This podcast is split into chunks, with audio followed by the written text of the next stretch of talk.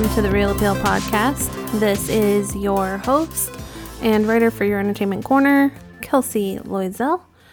And with me today is my co host. Mark Salcedo. Hi. You don't sound sure of your I know, I know. I always do that. Like whenever we record, I'm like, shit, are the levels okay? Are the levels okay? The levels are okay. but the level of your enthusiasm sucks. Oh, I'm sorry. Because you're like, hello? Hi. Mark Salcedo from ScreenGeek. Dot. Huh? What's going on? What's going on? That's Don't don't do that. Don't take that song. Get away from Don't me. take that song. Look. Mm-hmm, That song is all about saving the planet. Really? Mm-hmm. Really saving the planet, you say? Hm. Mhm. Hmm. You know what's never saved the planet? What? Your sarcasm. I don't know. Ever since I became less sarcastic, we've gone downhill. Just look at the economy. I don't And think Trump. you're less sarcastic. the fuck are you talking about? Oh, so what you're saying is I need to step up my game. Gotcha. Mm-hmm. totally excited to be here today. I totally didn't have a, a near anxiety attack in the middle of my kickboxing class. So wonderful. Wonderful. like the bread. Is bread called Wonderful? Oh, Wonder. There's a real estate company called Wonderful. Are you serious? It's called Wonderful Real Estate. Oh, God. I, they should probably sponsor us. They're up in Shafter, Sh- Shafter? Where? the- Is that a place? Bakersfield. Doesn't exist. It exists. No, it doesn't. Stop lying. It's a big industrial development up there. Doesn't exist. Got it. I have to make a joke, but I'll do it later because I don't want to say it on air. Okay, gotcha. All right. You can find us on Facebook, Twitter, and Instagram at The Reel Appeal with two E's in real. Um, you can email us at thereelappeal at gmail.com. If you could please mm, uh, mention us. Wait. If you could review us. Yeah. People are like, yeah, I'm going to mention them. and that's it. Just some random folk. I've read this more than a hundred times, and this is the first time I've read it, and it confused the fuck out of me. Hasn't changed. It's been like that since, I don't know, maybe episode five or something. Anyways, we'll get noticed. I don't think we deserve to after that. Yes, we do. Uh, lists of segments for this week's show. Mm-hmm.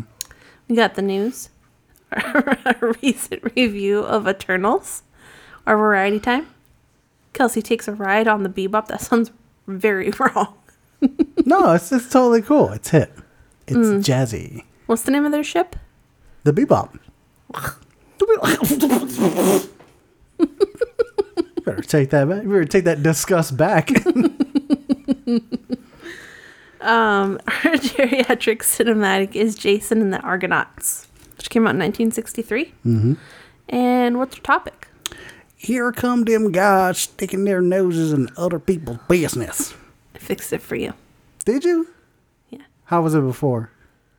I don't know. I have to look at the other. I uh Let me let me look at the other docket. No, it's not important. No, Look- it's important. no, no, don't point out my faults. I, I do I do that You plenty of times myself. You said.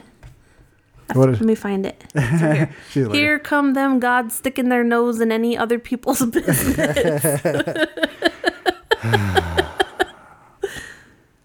it's okay. Yeah. Thanks. Welcome. So, uh, Mark, Yeah, yours. what's going on in the news? Uh, okay, so what happened in the news uh, last week? It was announced that Taika Waititi will adapt Alejandro Jodorowsky's graphic novel, The Incal. Is that Incal? Incal, right? Inkle, I think. The Incal. Inkal? Yeah, let's say let's say Incal as a film. I actually I, I I specifically put this on the docket because like two episodes ago we talked about Jodorowsky's Dune, the documentary, and I saw like you know he there's that section where he talks about the combo he worked with like the artist like Morbius or something like that. And I remember looking at it like, damn man, that looks fucking crazy. That'd be dope as a movie. And now they're gonna do it. They Yeah. they heard you. yeah. uh, so Watiki Waititi is co-writing the script. Um, as he's co-writing the script with uh, freaking collaborator Jim uh, Jermaine Clement. No, Jermaine. Yeah, Jermaine, Jermaine Clement, uh, the guy behind what what we do in the shadows, Fly the Conchords, a bunch of other very very funny stuff, and Peter Warren, who is behind Ghost Team and The History of Us. Um, so before the announcement, you know, I still didn't know what that was about, and I I actually never really heard anybody talk about this this graphic novel. Apparently, it's like huge in France. It's like the biggest. I think it's like the biggest comic book in France. At the time it was released, it was like the biggest at the time, like sixty eight or some shit. when like I was reading through this part of the docket, it Mm-hmm. said that it's the biggest graphic novel ever. oh, like just period, like Period. Damn, I need to read that. Um, so for those who are not in the know, the Incal, the Incal is an epic, epic space opera centered around shabby PI John uh, DiFool. DiFool. The fool. the, fu- the fool, this the fool, uh, who happens upon a mystical artifact known as the Incal, and an object of great power coveted by many factions across the galaxy.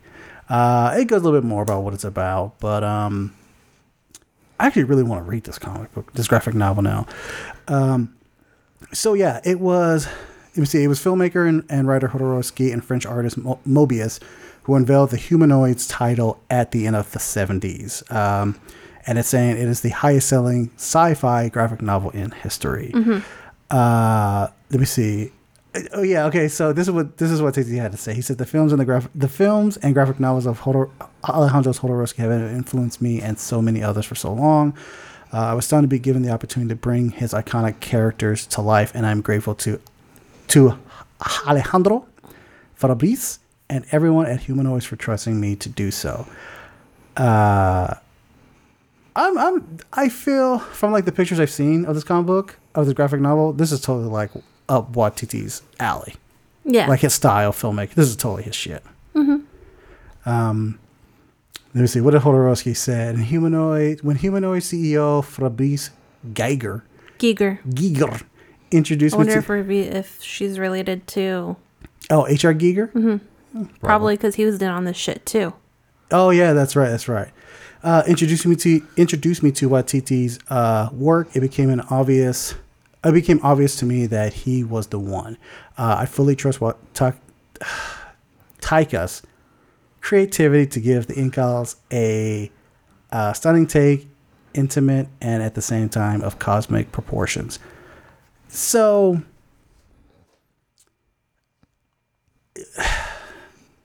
I, I think uh, uh, obviously it's it's Waititi has been a director who's proven himself like time and time again. Um, I think it's really interesting that Jodorowsky is giving this to him, which is like okay because because from the documentary I remember this dude would not let anybody touch his stuff. Like never like like for example like, like he's so personal with like Dune right like Well, because he was letting everyone touch his stuff actually. yeah yeah But he wanted to direct it. Yeah, yeah, yeah. And like this one, like I felt like this, he maybe he he might be. I don't know. Maybe he's a bit more closer to this material because of how how big it is, and seems like this is something he's. He worked on it forever with Moebius. Yeah, yeah, yeah. So But also, he's still like, oh, I'm around. Like, I can still help him.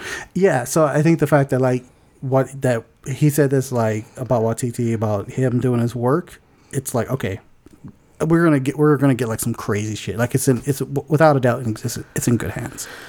Yes. Yeah. That's it on that. That's it. Mm-hmm. I don't care. What's next? Leonardo DiCaprio. He's going to play uh, Jim Jones, who's an infamous cult leader in a new film. Uh, MGM has forged a seven figure deal, according to Deadline, um, with for Jim Jones. Um, so Leonardo DiCaprio is in consideration for the lead role. Um, the so Jim Jones was a leader of the People's Temple cult. Um, under his so-called leadership, Jones is not DiCaprio's, right? right? Okay. Over 900 members of the People's Temple in Guyana were killed on November 18th, 1978, um, either by drinking cyanide laced flavor aid or being forcibly given the poison, uh, which was the case with children of the members. Or they were gunned down by Jones's followers. Um, his name is still notorious um, to this day, and the place where the massacre occurred is actually now called Jonestown, hmm which is funny because I used to live near a place called Jonestown, Pennsylvania, Was that one of his locations? Oh shit. and not in Pennsylvania. Well, like, because like Jim Jones, like he started out in America and he went to Guyana because like the American government was like coming after him. Mm. And I know he set up like settlements in like. Well, in that would probably be a great spot for it. Yeah, yeah, yeah, exactly. Like Now I a lot, wanna of, know. A, a lot of land and shit like that. Um. So yeah. Um. So DiCaprio is producing Jim Jones under his Appian Way Productions banner, and um, alongside Jennifer Davisson, who's the president of production of Appian. Um, the script is being written by Scott Rosenberg, who has worked on Con Air, which I love, uh, Disturbing Behavior, which I've never seen, hmm and recent entries in the Jumanji franchise in Jumanji Welcome to the Jungle. Oh, and Jumanji the next level. Holy shit! Wait, hold up, hold on. Let's take a step back. Let's okay. Okay. Do you know anything of like of of Oh. Jonestown and and all this shit? Like, do you know anything of Jim Jones and Jonestown? I only know in passing that he basically convinced a bunch of people to kill themselves. Yeah, so he started. So like Jim Jones is one of the most famous like cult leaders ever. Okay, especially because of how many bodies Were found. were found and everything, right? Um, he like they. I think there's like a couple of documentaries on like on Netflix about the guy if you want to check if you want to check him out. Um, but he was like super fucking like wild. And he was crazy during like the end of like his before like Jonestown happened. He was taking like acid, super paranoid. What had happened was uh, so this is a spoiler for history.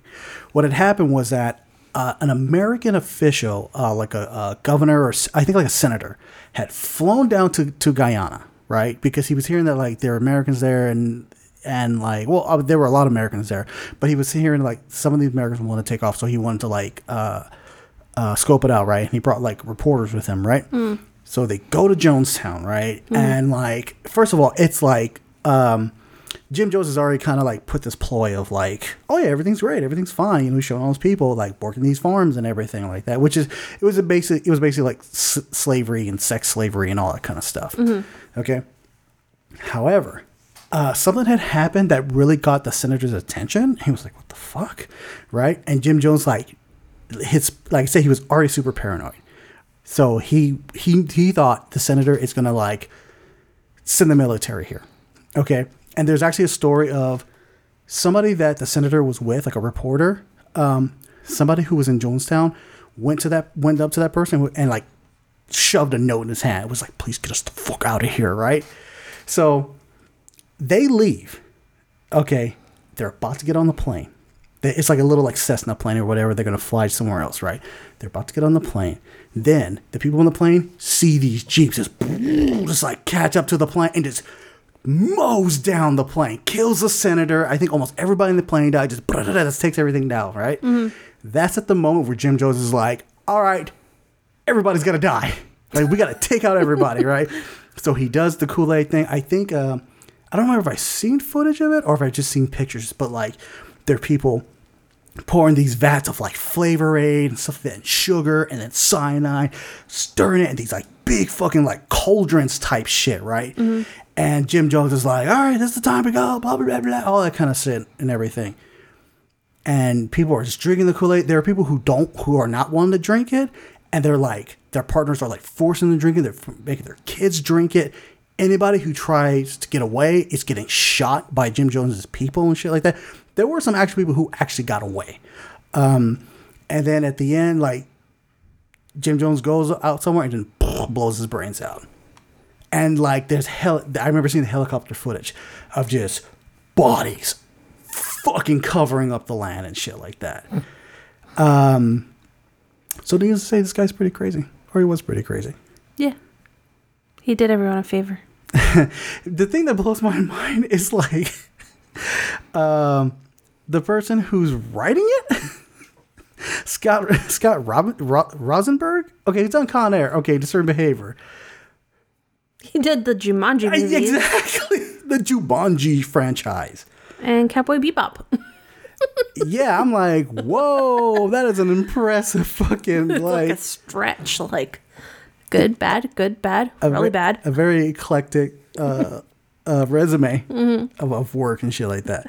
Um, yeah, I think I think I've heard this has been in the works for like a while, like a long while. Um, so it should be interesting.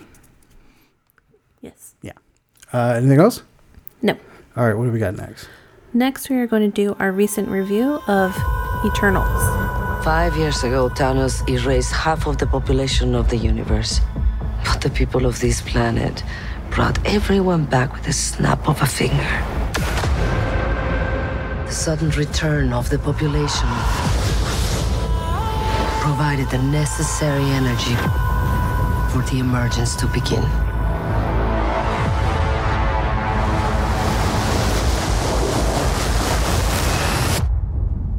Long do we have? Seven days.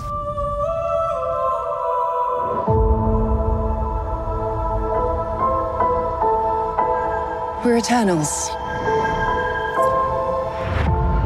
We came here 7,000 years ago to protect humans from the deviants.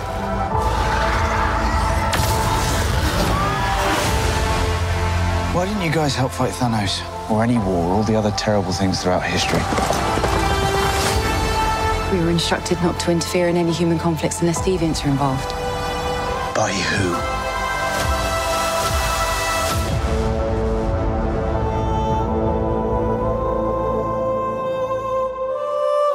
We need to find the others. The synopsis is The Saga of the Eternals, a race of immortal beings who lived on Earth and shaped its history and civilizations. Directed by Chloe Zhao, written by Chloe Zhao, Patrick Burleigh, and Ryan Firpo. It stars Gemma Chan, Richard Madden, Angelina Jolie, Salma Hayek, and Kit Harington. Also, it has Kumail Nanjiani in it, if anyone cares, and Brian Tyree Henry, who's my favorite mm-hmm. person ever. Paper boy, paper boy, get up on that paper. Hey, look, that is done plenty of work, but to me, paper boy, paper boy.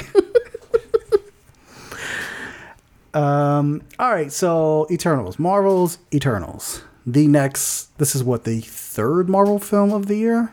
Um, Black Widow, Shang Chi, and then now this. Oh, yeah. hmm You you forgot Black Widow, didn't you? Mm-hmm. Damn. I like that movie too, I know. I know. but I was in New York. Oh yeah, that's right. You saw and it out also that fucking theater had like no good sound system in it. It wasn't like out here everything rumbles and shakes and everything. And I was just like, wow, this is like listening to a movie. Like I can't even listen watch movies without my sound bar. It's like listening to it at home without a sound bar. Was it or was it like uh what's that what's the what's those record players? I think it's like a stereograph or something like that. Oh, but they're like not in stereo. They're mono. it's a monograph. Came out to like one speaker one speaker. one speaker in the back right corner. I'm gonna make that a thing now. Can you turn up the speaker? uh, okay, so Marvel's Eternals. Um, oh boy. Okay. I, I, I checked this movie out. I, I got a screener for it maybe like two weeks ago. And I have actually kind of been sitting on this movie for like a minute, like really trying to process it and see what they were doing because it's it's different. It's not like a whole lot different from like the, their Marvel, their typical like Marvel films, but you can tell like they're they're trying something different. They're making it more a bit more serious, a bit more arty, you know, especially with Chloe Zhao, who uh, won the Oscar for Nomadland last year. Um, so you can tell, like, all right, they were trying to do something maybe like a little bit more mature. Um, Which I found out this is actually like the first PG 13 Marvel film since like uh, Ang Lee's Hulk. And that was like fucking 10, 15 years ago. I don't get that they're trying to make it more serious.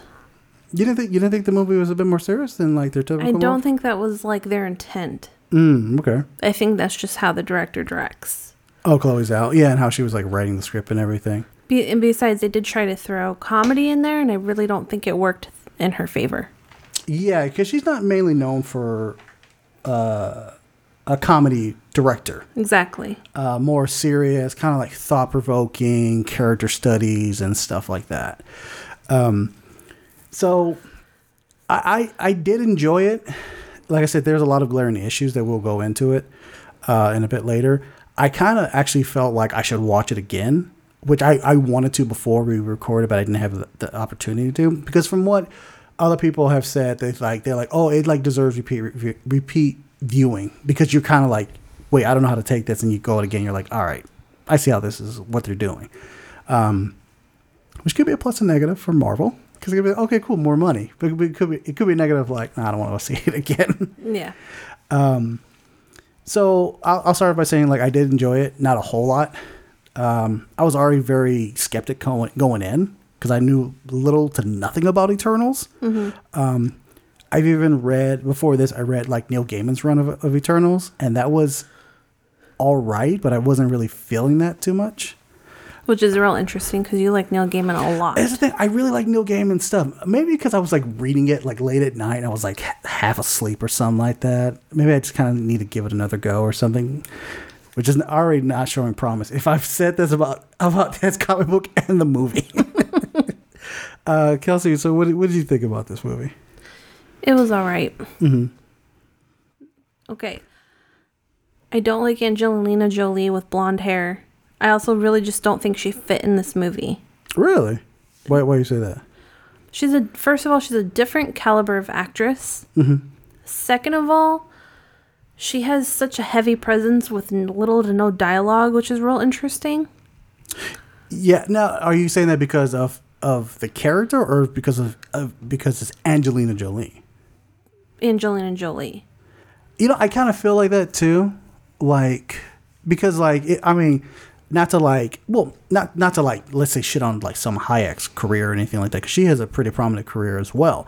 But like Angelina Jolie, it's still like above her a bit, so she mm-hmm. kind of like really does stand out. Like I think Salma Hayek had fit fine in this role as kind of like this leader type of of motherly proportion and stuff like that, which I think it worked well. Mm-hmm. But like, yeah, seeing Angelina Jolie, it was kind of like, all right, that's kind of like, like, wait, what? Like, why is she in this movie or something like that? Yeah, it was distracting. Yeah, to say the least. Mm. Salma Hayek, I felt was interesting because they try to build her character a certain way. Mm-hmm. And I feel like they also take that away from you at the same time they're giving it to you. So it's like, should I get attached or should I not?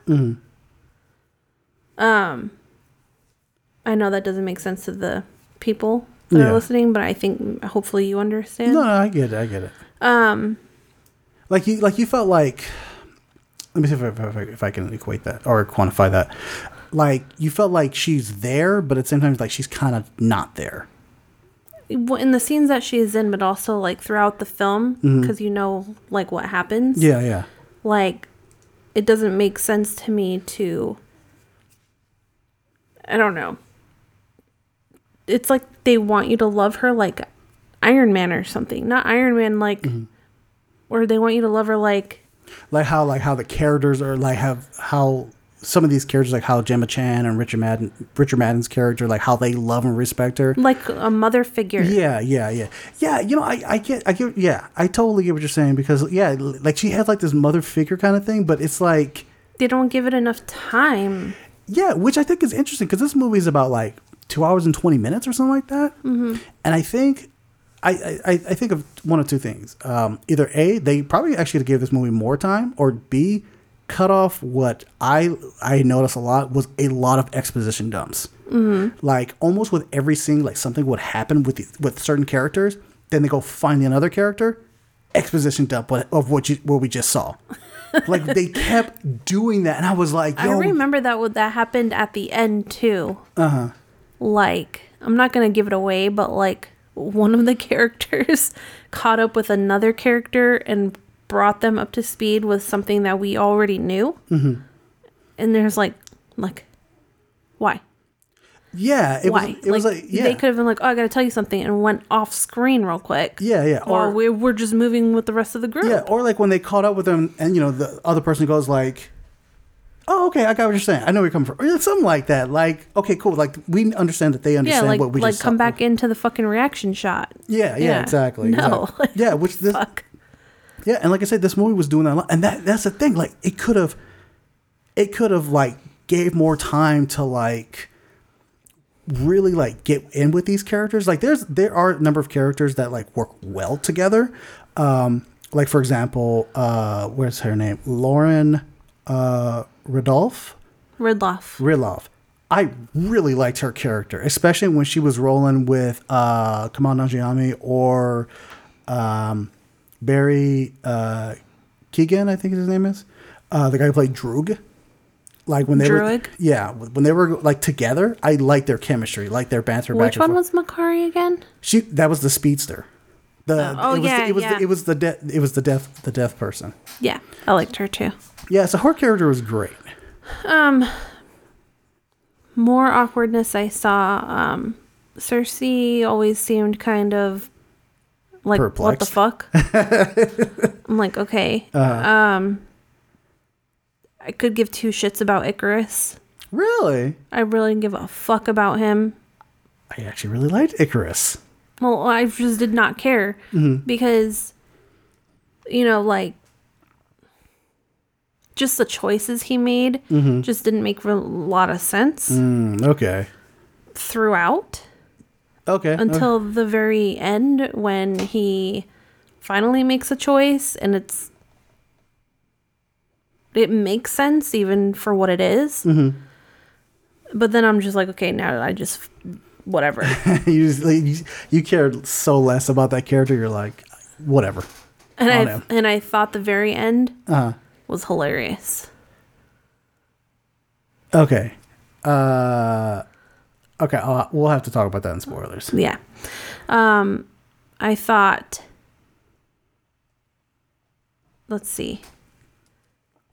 Kumail Nanjiani. Mm-hmm. So they said that he really didn't have to bulk up for this role. Like no one asked him to. Mm-hmm. I really wish he didn't.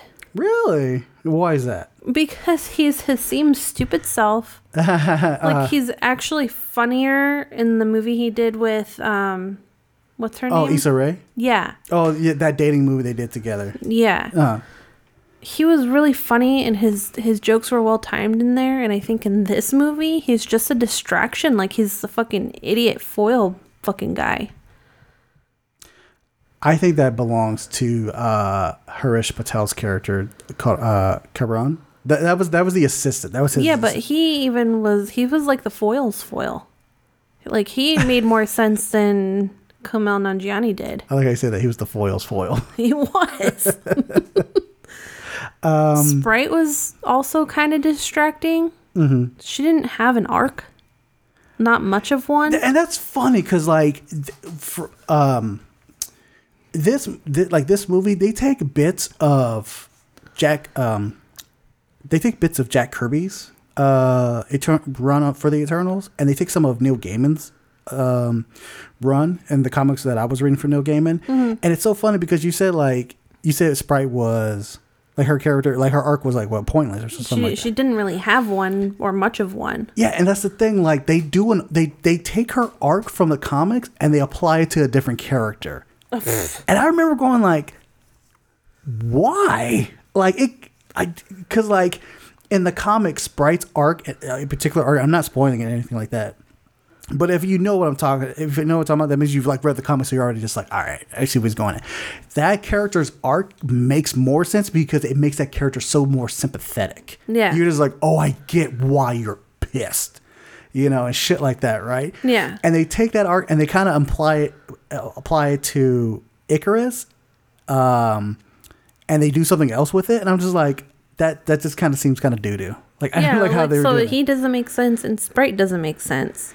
Yeah. And then like I liked Makkari, but you didn't get enough of her. Mm-hmm. Druig, I liked towards the beginning because he was making a lot of sense. Mm-hmm. And then towards the end, he was making no sense. Like when they caught back up with him Oh like yeah. towards the oh, middle. Oh yeah, yeah, yeah. I'm like, yeah. what the fuck? yeah. Like, and then Gilgamesh is like my favorite. I Just because he's like a very loving guy. Yeah, yeah, he, like yeah, uh, uh, Ma Dong-seok, uh, who played Gilgamesh. Yeah, he was he was like that. He was that lovable teddy bear, just like oh, I like this character. Oh, Yeah, he's so like he's the one who made the most sense because he really just wanted everyone to get along. yeah, yeah. I, I get you, I get you. Um, so what did you so what did you think of Chloe Zhao's directing though? It was doo doo. I mean, like Really, you thought it was doo I thought it was doo doo. I thought with all the expedition, expedition, exposition dumps That's a and lot. like of, that's a lot of gas guzzling vehicles. it was pretty and Mm-hmm. and lacking any sense. okay, so I, like it, it did it. It was a cohesive film Mm-hmm. that I gave zero fucks about. wow, okay, You know what I mean? It just Yeah. couldn't draw me in. yeah, and that's what a director's supposed to do and i Yeah. feel like who who wrote it i mean she even wrote it too like yeah. She's one of the writers. Yeah, i got a sense that she only came on to the project mm-hmm. for the marvel money i mm, don't okay. feel like she knew who these characters were before she took the film over mm-hmm. and i was gonna say too like before i even started talking about the film when i watched it i was like okay that's a marvel film like mm-hmm. and we're starting over mm-hmm. essentially. Yeah. and then now that i'm talking about it i'm kind of getting angry. Oh wow, shit. like how dare they give us a whole team of people that we don't know anything about and try to make us feel things about them and fall flat on their fucking face. Mm-hmm. And like no like like, like you they just, didn't you're like, you're like not happy. You're just like no. they didn't even do that with Iron Man. Like Iron Man was like one guy, Mm-hmm. and they might have sprinkled a couple of maybe characters in there in case they were going to do more with it. Mm-hmm. And then they did that with a few other people before they started assembling a team. Yeah. Like, Well, like, and, and and I think and I think what this movie has, what's one of the glaring issues is that is that it, it you know it's called the Eternals. The comic book Eternals it features a number of characters that are considered Eternals. They're considered like godlike creatures and stuff like that. And I think what this movie does is that it does have a large cast, but is unable to work that whole cast and then, and then have us. I mean, not not even just the Eternals, but we have like Kit Harington, who's in this movie, and at the same time, you're like, like you're almost like, why is he in this movie? I know. I'm like, you just wasted a very beautiful face. Like, like, like this movie is like, okay, Kit Harington in, is in here to like set him up for like, uh, uh, for like probably like his own film. You know, because his character Dane Whitman, who like this is not a spoiler or anything. It's, it's comic book history. He becomes like what's known as the Black Knight. You know, um, and not in the movie, but in the comic book, he's known as the Black Knight. Um, but like it, you like, okay, okay, here you go. I think this is what this is what it's it's reminding me of. and It is unable to do it as well. It reminds me of Civil War, where Civil War we have Cap, we have Spider Man, we have Iron Man, we have Hawkeye, Scarlet Witch, Vision. We got all these people, right?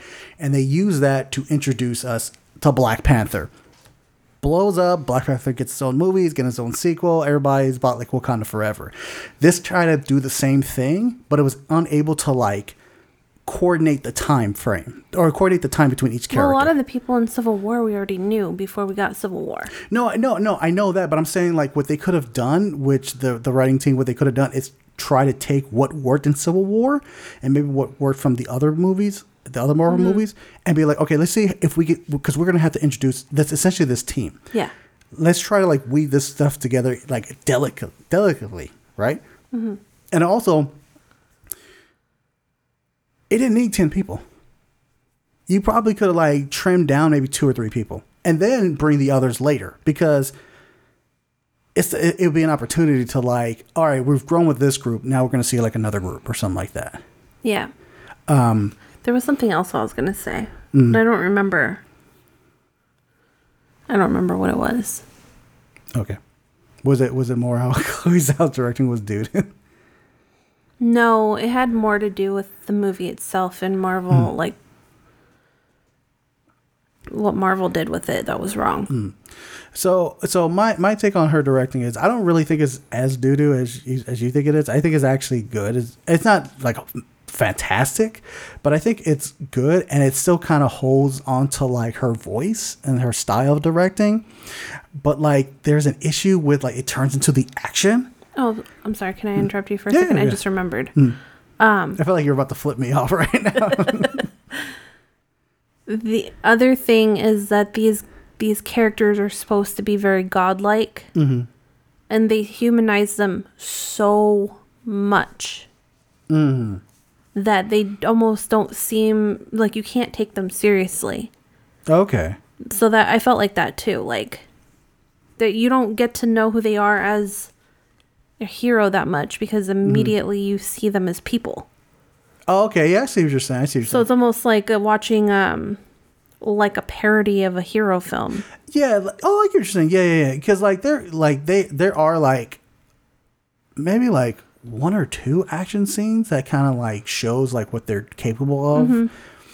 Um, like before, like they start like trying to figure out problems, stuff like that. But like I feel like, and I think and it goes to this. I think it goes back to this. The, it's too large of a group. To be like, okay, cool. We can see their hoops. We can give. We are we are given enough time to see them use their superpowers. Their whatever their abilities are, their godlike abilities. And then, eh, but like it's so whittled down that we're just like, oh, we're just getting like all their human side, Yeah. and we're just like, okay, it feels like you're kind of like forcing that in there now. Yeah, exactly. Which I honestly, I think that's why.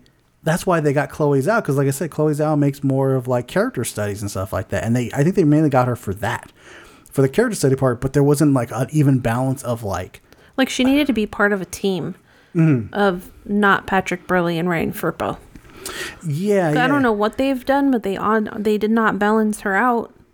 Yeah, let me see what they've done. uh, So while you're doing that, I just want to bring up um I don't think Marvel ever said which character was going to be the gay character. it was uh, Brian T. Henry. No, I know, I know who it is, but I didn't want to give it away if that wasn't common Oh knowledge. no, no, it's common knowledge. Yeah, this dude wrote Peter. One of the, oh shit, Is he? He's not. He's not even bi in real life, is he? Brian T. Henry. Yeah. No, oh, So- I, I mean, I, I'm assuming. I don't. I don't know his. his I feel like that's a slap in the face. really. honestly because some he played the loving family man very mm-hmm. well mm. he did not play gay very well Oh shit! I'm seeing the issues now. But okay, so if that makes sense okay, okay. So so to, so, so to, to go back to the writers, uh, Patrick Bur- Burleigh, Burleigh. And Ryan Firpo. Patrick Burleigh, his ta- his credit, his uh, I just had it right. I want to make sure I'm gonna say this correctly. Or yeah, his first feature film that he wrote, Peter Rabbit Two, The Burner Fuck? I know, I know. That's why I'm like, whoa, no wonder. Okay. oh no. Is he really working on this? Apparently they got him to do Wait, what? What the fuck? Oh, okay. I'm sorry. I I because I, saw his name under like Black Knight. I was like, oh my god, they're doing a, they are doing a Black Knight movie, but this is a totally different Black Knight thing. Um, so yeah, that dude Peter uh, Burleigh has done Black uh, Black Knight. Sorry, Peter Rabbit two. He worked additional crew for Ant Man and the Wasp. Um, and Peter, I'm sorry, Ryan Firpo. His his writing. Uh feature film. First feature film. Eternals. so what the fuck I don't know. Oh, oh, there's also one more who's actually on this list. It's Kaz Fur- Firpo. Uh, let me see. Kaz Firpo as Matthew K. Firpo. So so Kaz Firpo has kind of. Ooh, this is his first script. His first feature script too. Shit. Like I'm wondering, like, okay, but at least usually when they choose someone who's kind of new, they're only kind of new. You know what I. Mean? They like they show promise, Yeah. not Peter Rabbit, blah blah blah, Maybe that's. I think. and may- then nothing, and the other one didn't do any fucking thing. Like what? maybe that's where the, the main fault is where it falls on the writing because the the right the writer seems very It seems like. Chloe Zhao was probably dragging them along, shit probably i mean she's done like uh, and so they brought her down. Maybe. yeah I, I yeah yeah i would have to i would honestly have to say that let me look at chloe zhao's writing before we like start trying to dunk on this um no Chloe's out. let me see songs by so, songs my brother taught me the Rider no man land yeah she's got some she's got some good shit on her the Rider which i i hear is fucking phenomenal uh yeah she's got some she's got some weight behind her damn They did not balance her out with the right people. Yeah, Like, what yeah, the fuck? She's still kind of new, and you're going to put baby writers with her, and she's not. you mean you mean you mean you mean patrick bunny No, I mean, like, Patrick Burley and Ryan Furpo are fucking baby writers. oh baby writers. oh shit They don't have any fucking experience. I got you. I got you. To handle, especially to handle something this massive with So this, they, they this- basically put them with a, you know, like she. I would consider her like a 17 year old writer in, in the experience. You know what I mean? yeah, like, yeah. I get what you're saying. Oh, you mean 17 years of writing? No, I mean like if I was gonna assign an age to them Uh-huh. as far as how their experience would be, like seven, she I would say she's seventeen because she has a lot ahead of her, Mm-hmm. but she's done enough things that you could like. There are musical artists who are younger than her that have a lot of talent. Mm, okay. So I'm saying like she's not old enough to carry the weight of someone younger under her. oh, I get you. You know what I mean? Okay. And then these guys are like fucking two years old. I get you. Okay. know what I mean? I get you. I get you. I get you. All right. I got you. Um, that's that was a weird. No, I get the analogy. I get the analogy. But, Like the best way, the best way I can pay, I can say it, it's like you have like this Oscar-winning director with like these very Yeah, but she doesn't have a lot of experience. I know, but I'm saying sometimes, but that's the thing. Sometimes you don't even need a whole lot of experience to like show that you are a talented person. on your own. Okay.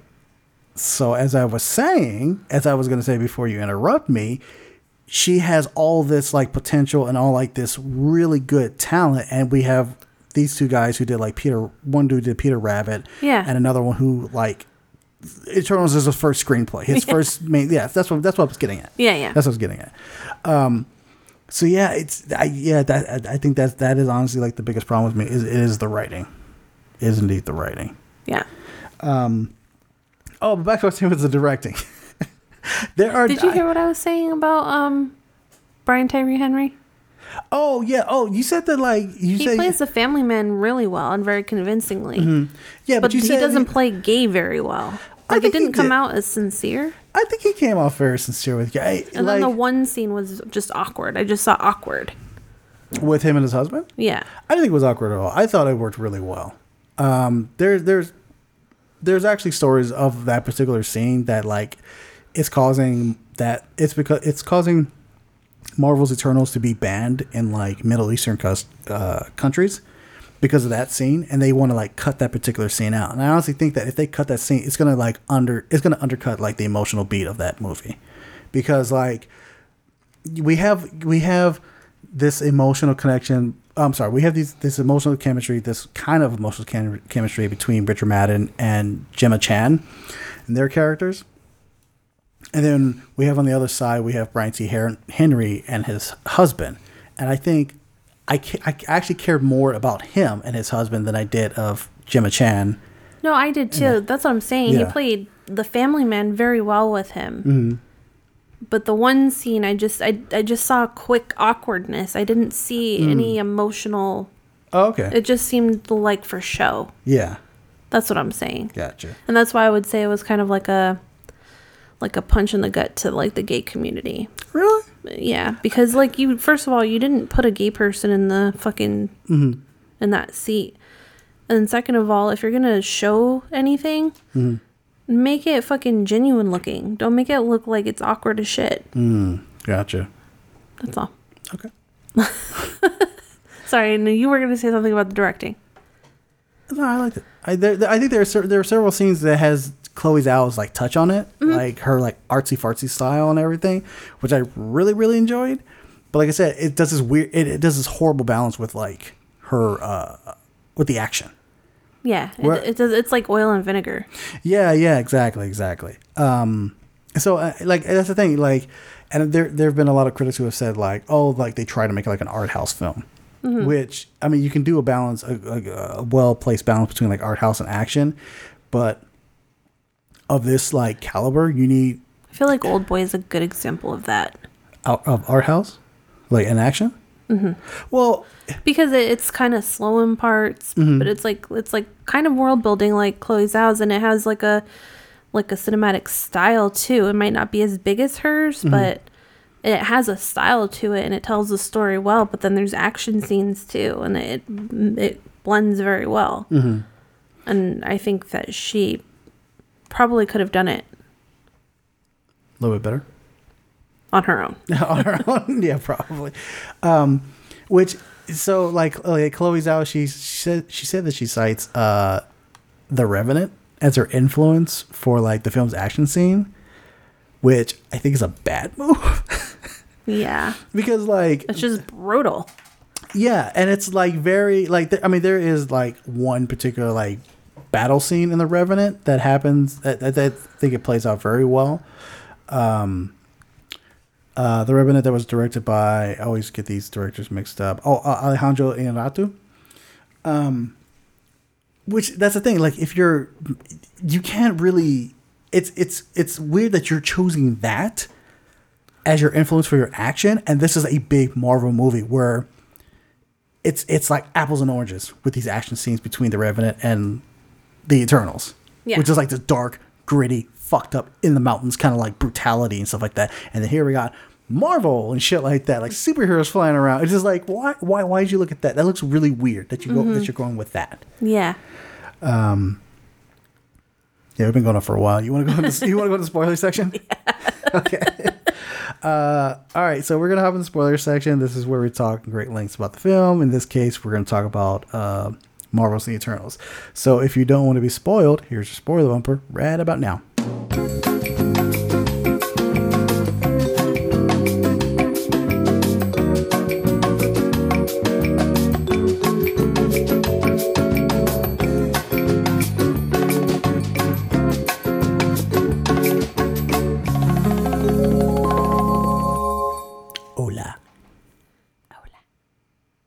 All right. I have to I have to apologize for talking over you so much. That's fine. I- I, I I think I have a lot more to say than I realized I did. I feel like I do that more than than you. So please talk all over me.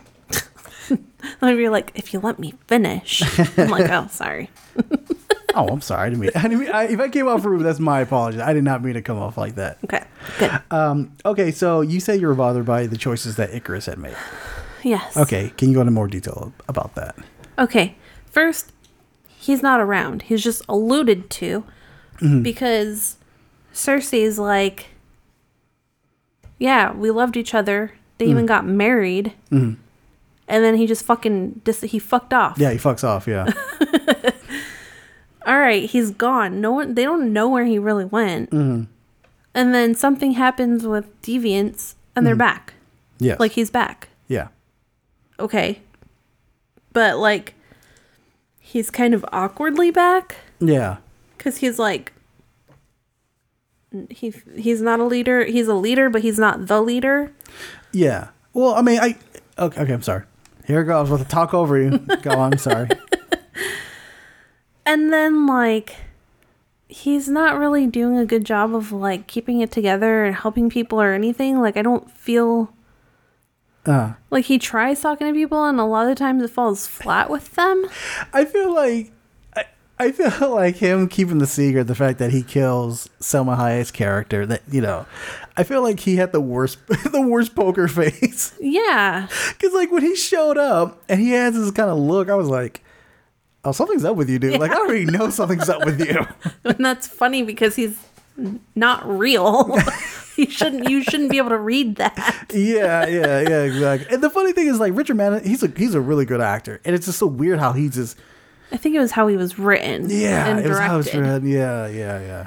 And so then as it gets towards the end, his true colors come out and he's just kind of like Yeah, like I don't care about this planet. Now, see with that with that heel turn, I actually did enjoy that.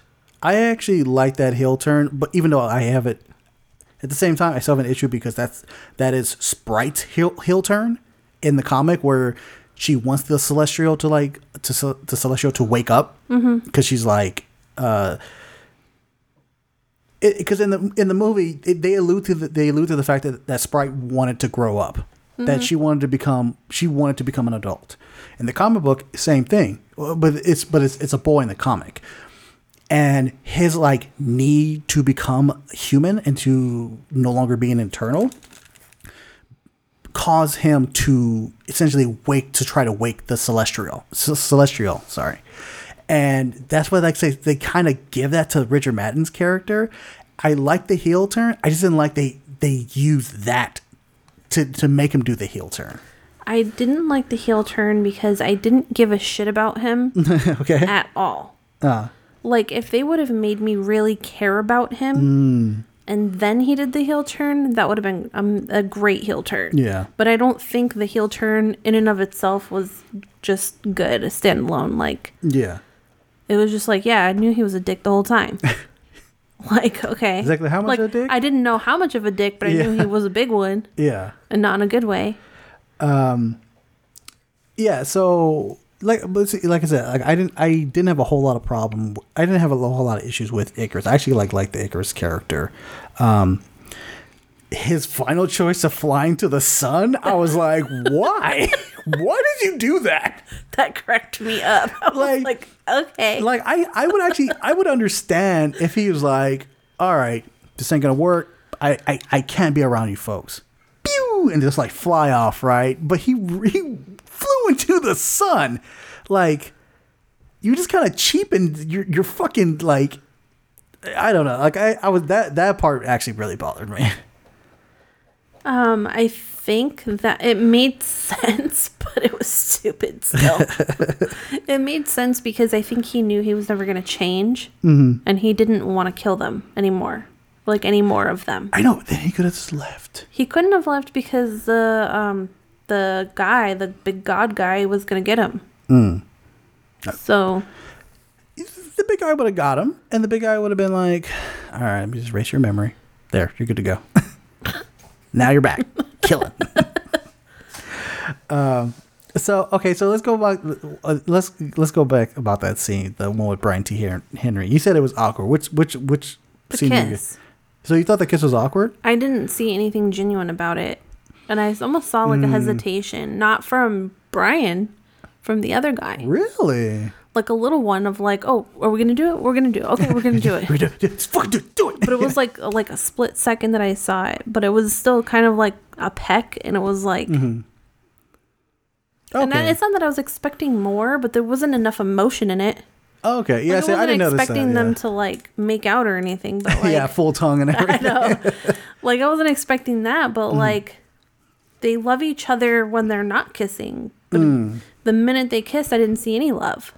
Okay, I see what you're saying. Yeah, I, I didn't I didn't notice that. I guess because I was too focused on Brian T. Henry's like performance and everything. Because I he like there have been so many times there there are people who aren't gay and they play like these gay characters and they like sell the fuck out of it and everything.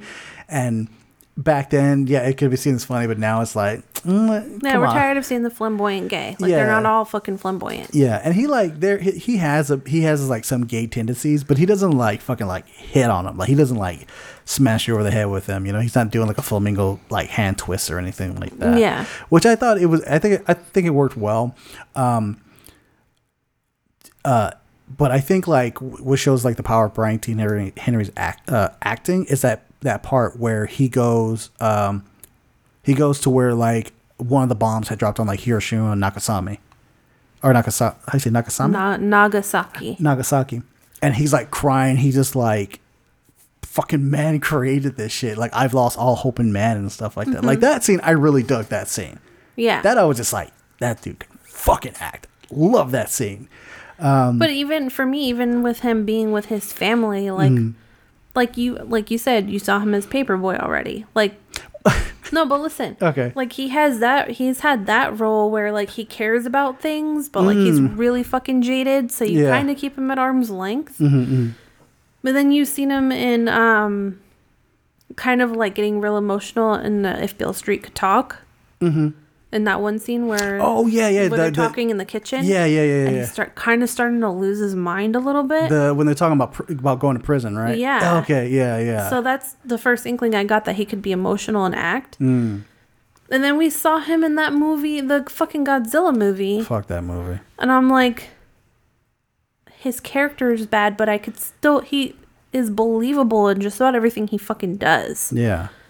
So for him to be in this role, like, I didn't see him as just like Paper Boi. Like I saw him, he was the most genuine one in this fucking movie. Mm. Like I believed him every time he was like, "Oh, I love my family." Like, I like. I felt it. I would say I would say Kumail Nanjiani was up there too, but that's because that. Well, hold on, hold on, hold on, hold on, hold on. You're making a Fuji face. Hold on, because that's his personality. Really fucking shallow. All right. I I look, okay, okay, not not the shallow part, like the like, okay. I, so let me let me elaborate. I like Kumail Kumail Nanjiani in this movie because I like his I like how his comedy was going. Like I actually thought he was really funny, right? And I like the fact that he was very shallow. I thought it was like great, and it- to tell you the truth, that dude earned it.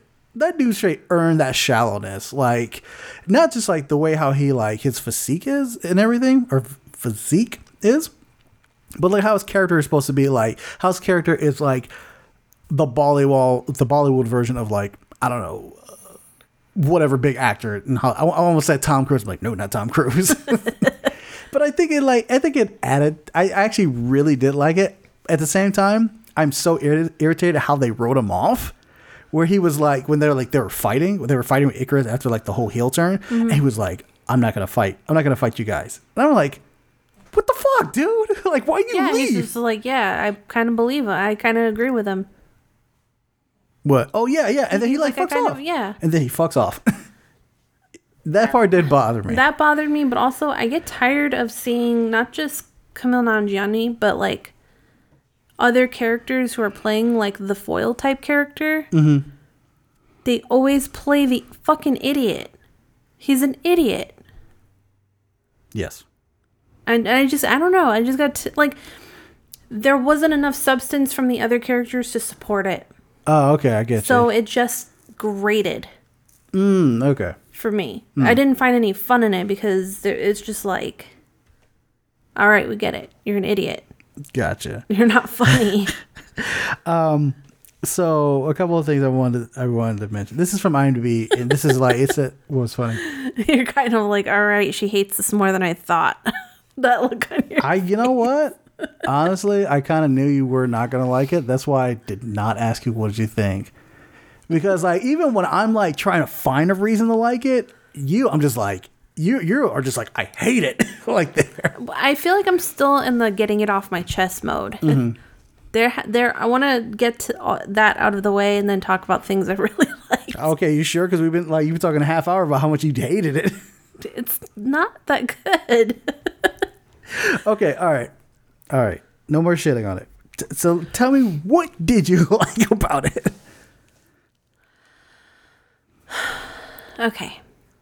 Even though Sersi looked perplexed most of the time, I thought she was actually a strong enough character to play that part. Like she, Uh, Gemma, Gemma Chan. yeah. Okay. like she was believable in her role and i really believe that she she was awkward but in a i don't know if i'm ready for this kind of way.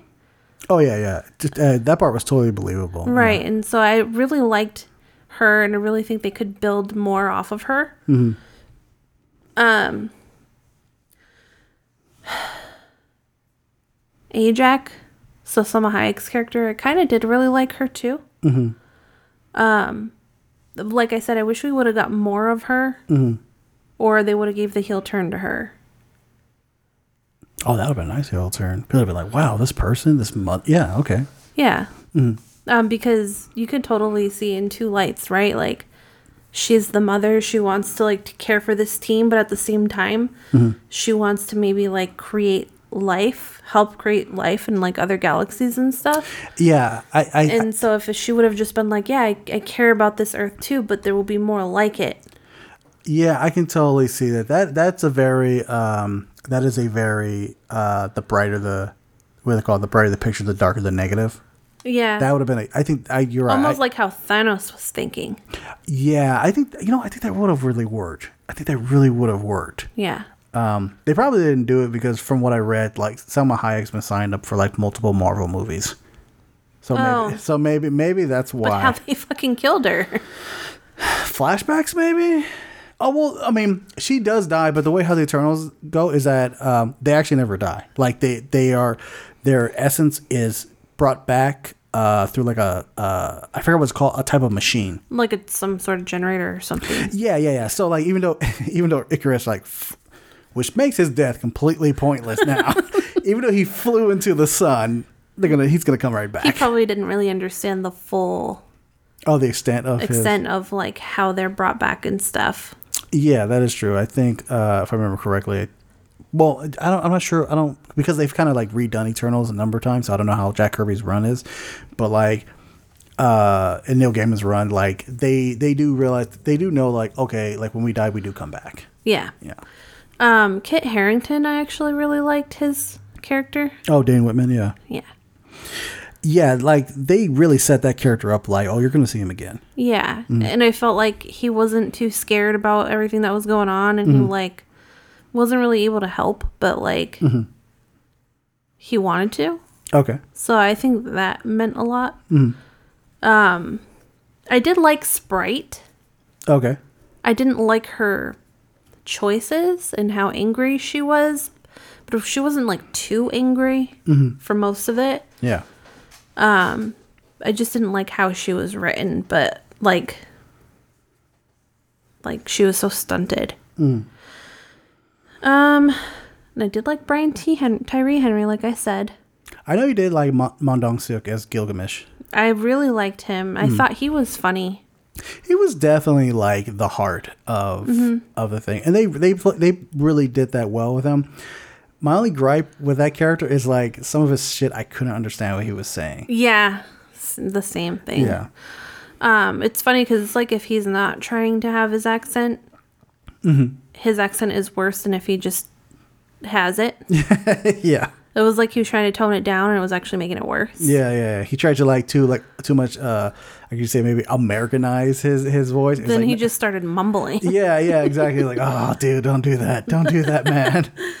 Yeah, and I, so I liked Druig, but like what he could have been, I guess. So okay, so the Druig character, they they did something. They did they really did something different with the Druig character in the comic book. He's more seen as the villain, as the one who's always trying to take up the position that Ajax has, where she where Ajax is in contact with the celestial. Um, Druig is constantly trying to get that role. Um, so okay, so supposedly, like I said, this is just this is just rumors. This is IMDb. It said supposedly Keanu, uh, Keanu Reeves, Luke, Luke Evans, Rami Malek, and Ian McShane were considered for the role of Druig. Drew, Druig. Well, I'm actually just glad they gave it to Barry Keoghan. I like that dude. That dude's so, So fucking. fucking good. That dude's so fucking creepy. Everything he does, he's so fucking creepy. He reminds me of the guy from The Gift. Like in the oh, eyes. uh, Joel Edgerton. Oh yeah, you're right. You're right. They Holy look shit, related. they do. Holy fuck! Watch they're like distant cousins or some shit. Um so yeah. Mm-hmm. Um I did like the CGI with the the, The celestial, Celestial? the, especially the one that was being born. Like when it started to come out and they were freezing it. Mm-hmm. yeah. Okay. That was really good. So here's the thing. I that this is this is what this is why I another reason why I still do like it. I want to see the implications of what's going to happen after. yeah. Like we, the Earth knows of the Celestials. There, there is a Celestial sticking half of his, like some of his body, out. I want to see how that's going to affect the the, the next Marvel movies. Like Mm-hmm. what the fuck? Yeah. You know, I'm so curious about that now. And also, it made me think too, like, Thanos doesn't seem as much of a villain now. like you're like he was he was kind of right. well, not that he was right, uh, but like, since He's not- he he's not- killed he- half the people, uh, he essentially saved the world. Yeah, he's not. He's not. Thanos is bad, but he's not celestial. He's not that that celestial bad. I'm wait. Let me No, but the fact that he did the what they call the blip, Yeah. he basically stopped the celestial. so he's basically saved the world, and no one knew it, and no one's giving him credit. You know what I mean? Yeah, yeah, yeah. I get you. uh, what's the celestial's name from? Uh, let me see. What the fuck is that dude's name? Was it Armesh or something like that? Yeah. Uh, his name was. Who's a, who's a celestial? Uh, da, da, da. The red guy. Yeah, I think his name is Armish. Ar, it's Armesh. Armish. Armish. Argamish? They they put an A after the uh, R that wasn't there every time they said it. Okay. Um. Okay, so. Oh, you said you found the ending. Which, which you said something about the ending being hilarious. Oh, when he went into the fucking sun, Oh, okay. I was laughing. Okay. All right. All right. So we, we've been we've been running on this for a little a little while. Let's let's try to get to the post the post and the mid credit stuff. All right. So first of all, I had already known what the mid. I, I knew who was going to pop up in the mid credit scene because it got spoiled.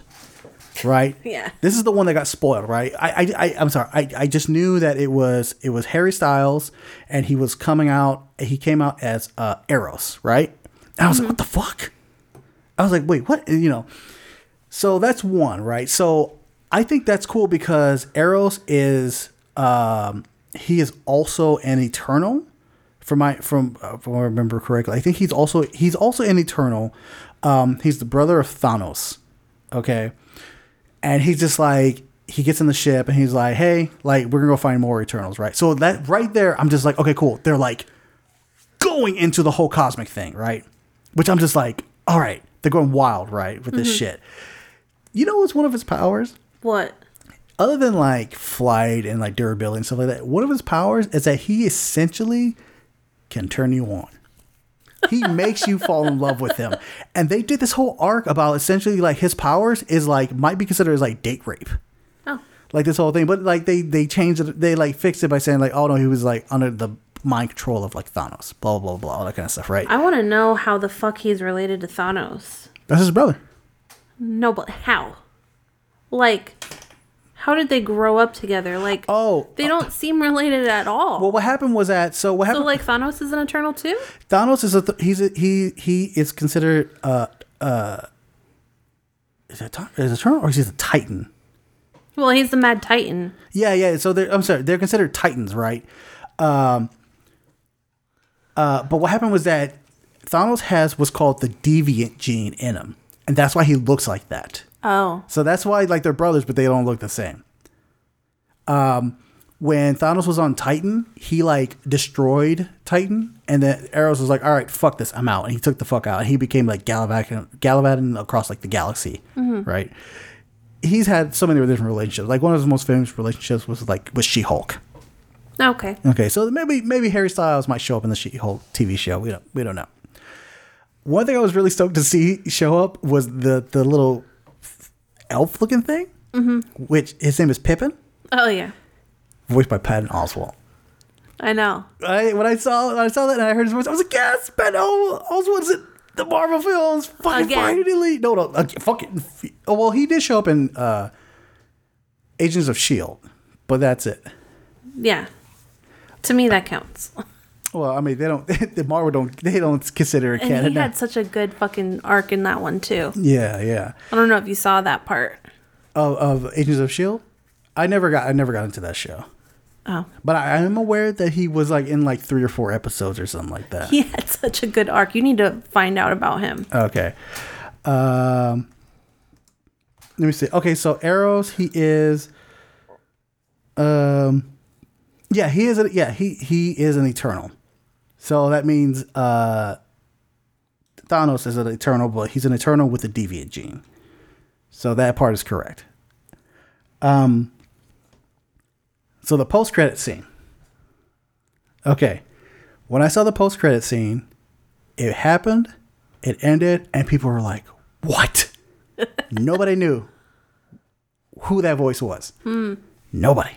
Yeah, Do you know who that voice was? I read it. Oh, did you? Oh, what is it surprise you? It's fucking Blade! I know. it blew someone's mind at work today. Oh, did it?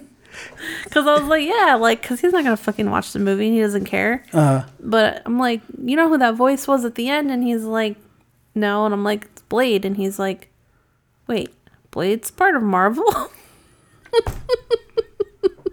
I'm like, yes. Jesus Christ, you even knew that. I know. Wow. what happens when you work with brokers that yeah, yeah, yeah. They don't seem they like don't watch TV, they watch football 24 7 Yeah, or, golf. Yeah, yeah, or, or or politics if it's gonna affect their business. Yeah, exactly. They watch the stock markets. yeah. So like, so like, I first of all, like when they show when they showed uh Dane Whitman, Kit Harington's character, like about to grab like that sword. I forgot what the sword is called. And then that part where he's like, "You sure you want to do that, Mister Whitman?" I remember when I heard that, I was like, "Was that Doctor Strange?" I'm like, "I mean, nothing special if it's They Doctor." both Strange." have a gravelly voice. Exactly right. But yeah, Chloe Chloe Zhao did it. She admitted to uh uh to fandom. I think it was like fandom.com and she was like, "Yeah, that's Mahershala Ali talking." So right there, I was like, "Oh fuck!" Like I don't know, they just, they just boost my excitement more for Yeah. this fucking movie. Exactly. Um, and it it, it shows. It shows the power of two things: one, Mahershala Ali, and two, Blade. That the that the dude's not even in the movie; his voice is in it, and I was like, "Fuck yeah, fuck yeah!" um, but damn, he should have been in Candyman. Mahershala Ali. Yeah. I would think he would have been good in that movie too. I liked. Uh, I like Yahya Abdul. Yahya I didn't. Abdul I don't think he should take that that role, but he would have been cool as something else. Yeah, I can see that. Maybe like one of the older Candymen or something. Oh, that'd have been dope. Holy shit. oh, what could have been? Uh, anyway. um, okay, so final final say this movie because, like I said, we've been on this for a while. Um, I enjoyed it. I I still think it should be watched. Uh, I, I if anything, I will probably watch it again sometime this week. Um, despite glaring issues, I feel like I really want. I, I really want to watch this movie again. Okay. I'm gonna say you should watch it Mm-hmm. because it's a Marvel movie and it always sets up for something else. Oh yeah, this movie's totally setting up for like an Eternals possible sequel and like what's going to come of the MCU. It's not unwatchable. You know some of the characters are gonna move on to other films. Mm-hmm. Um, I just didn't love it, but ev- everyone has their own opinion. So I'm, I'm not gonna say I hated it enough to tell everyone to don't watch it, but Yeah. like, you know, And and this whole bullshit about like it being worse than Thor: The Dark World. Yo, shut the fuck up. no. Shut the fuck up. No. fuck it. No. You st- it be- stop it. Stop it, you folks. Stop it. Stop it. All right. He's giving you the wild eyes too. I know. You can't see it, but he is. Fucking stop it. um. Okay. So is that it? We're done. Yep. All right. So what we got? There you go. What we got next? Next, we're gonna do our variety time.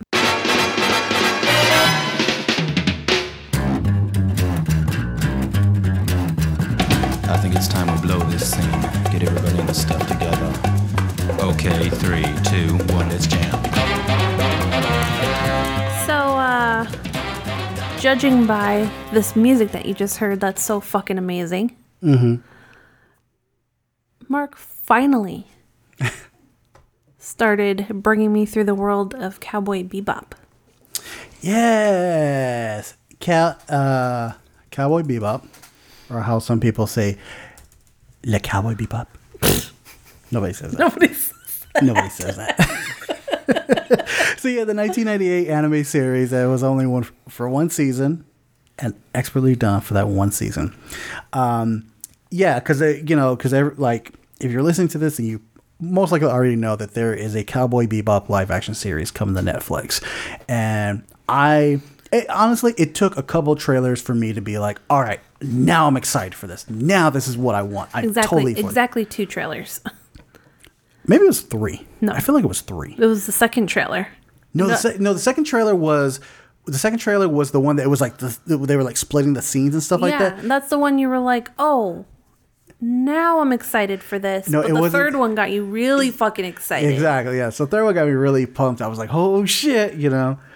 Um, so then I was like, all right, I've been meaning to show this to Kelsey. I'm gonna introduce her to the world of Cowboy Bebop, and um, we're we're we're not we're not really marathoning it like how we did for for our uh, Berserk segment.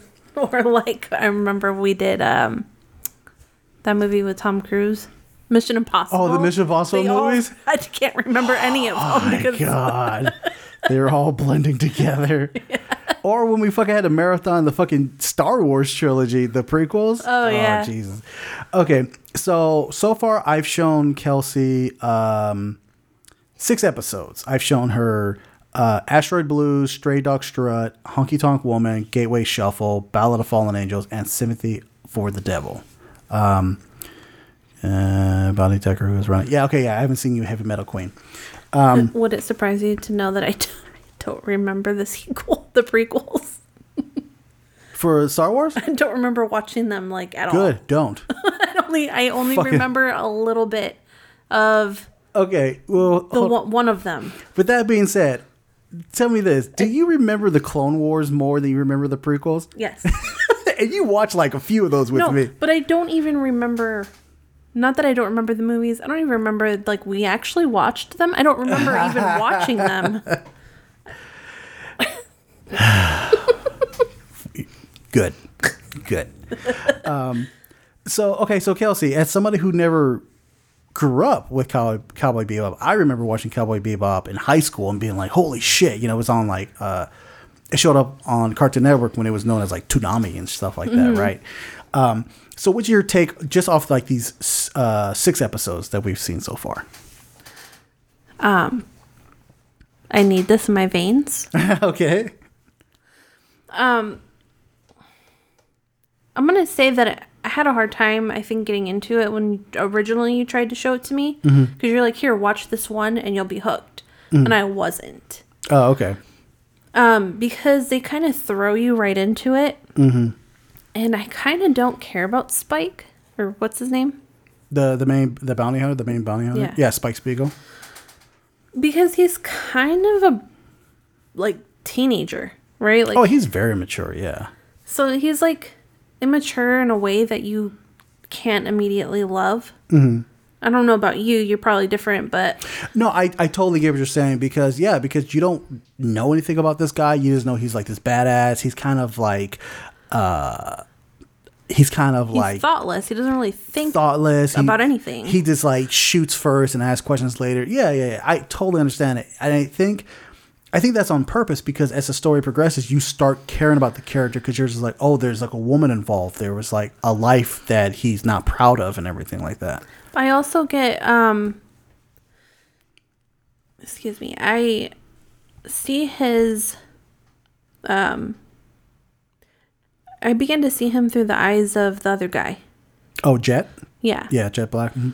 Like Jet loves him and it's very like sarcastic like oh I just fucking put up with you, but he actually really fucking cares about him. Oh yeah, absolutely. And so I think because of Jet Mm-hmm. and how he is with him is why I started to care about Spike more. Okay, that makes sense. Yeah.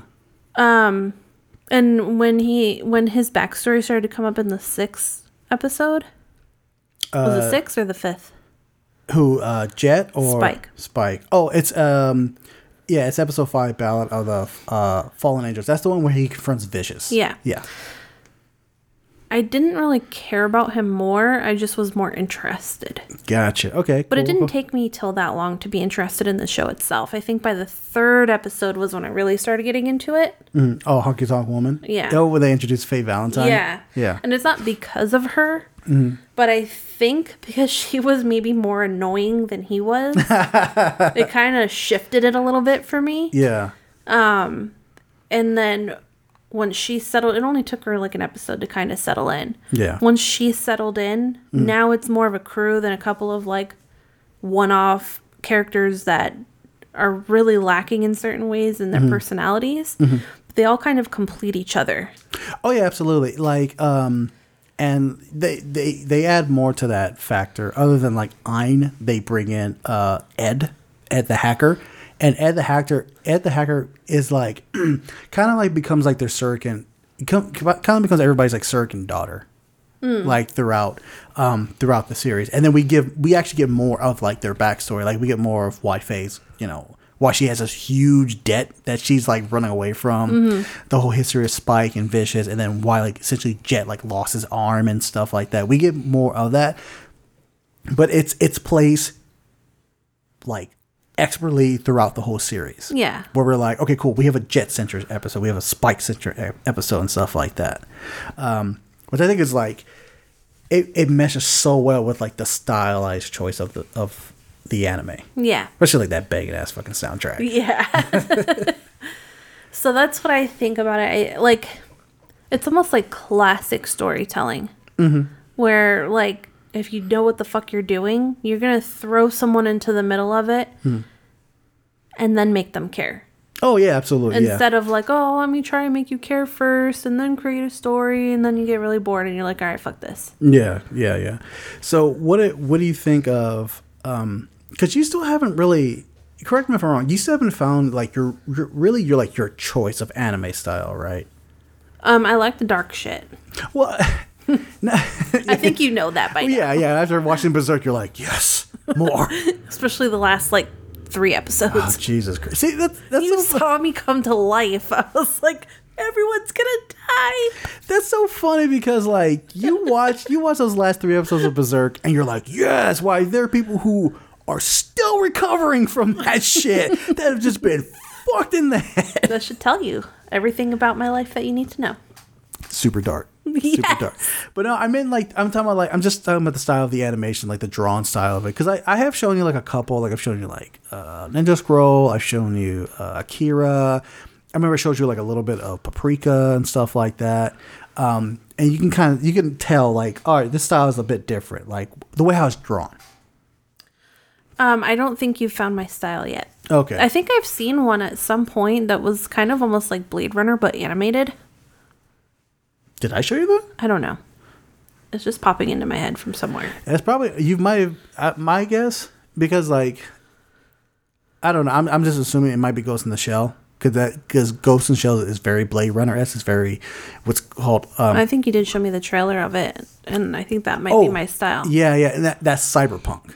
Like, and that's that's the thing that sucks is like they still make cyberpunk animes, but they don't make it like Gritty enough. It's too gritty enough. That's the thing. That's one of the reasons why I have really fallen off from anime because I jumped into the anime era, uh, the '90s era, where we got the gritty, dark, fucked up. Your kids should not be watching this type of anime, and now everything seems too clean, too well put together. Like there was, uh, um, there is this Star Wars. Uh, there's a series of Star Wars anime anime inspired shorts called Visions. Um, and some of them are like all right, but there's only one that I think is like really good, really good, and it's gritty as fuck.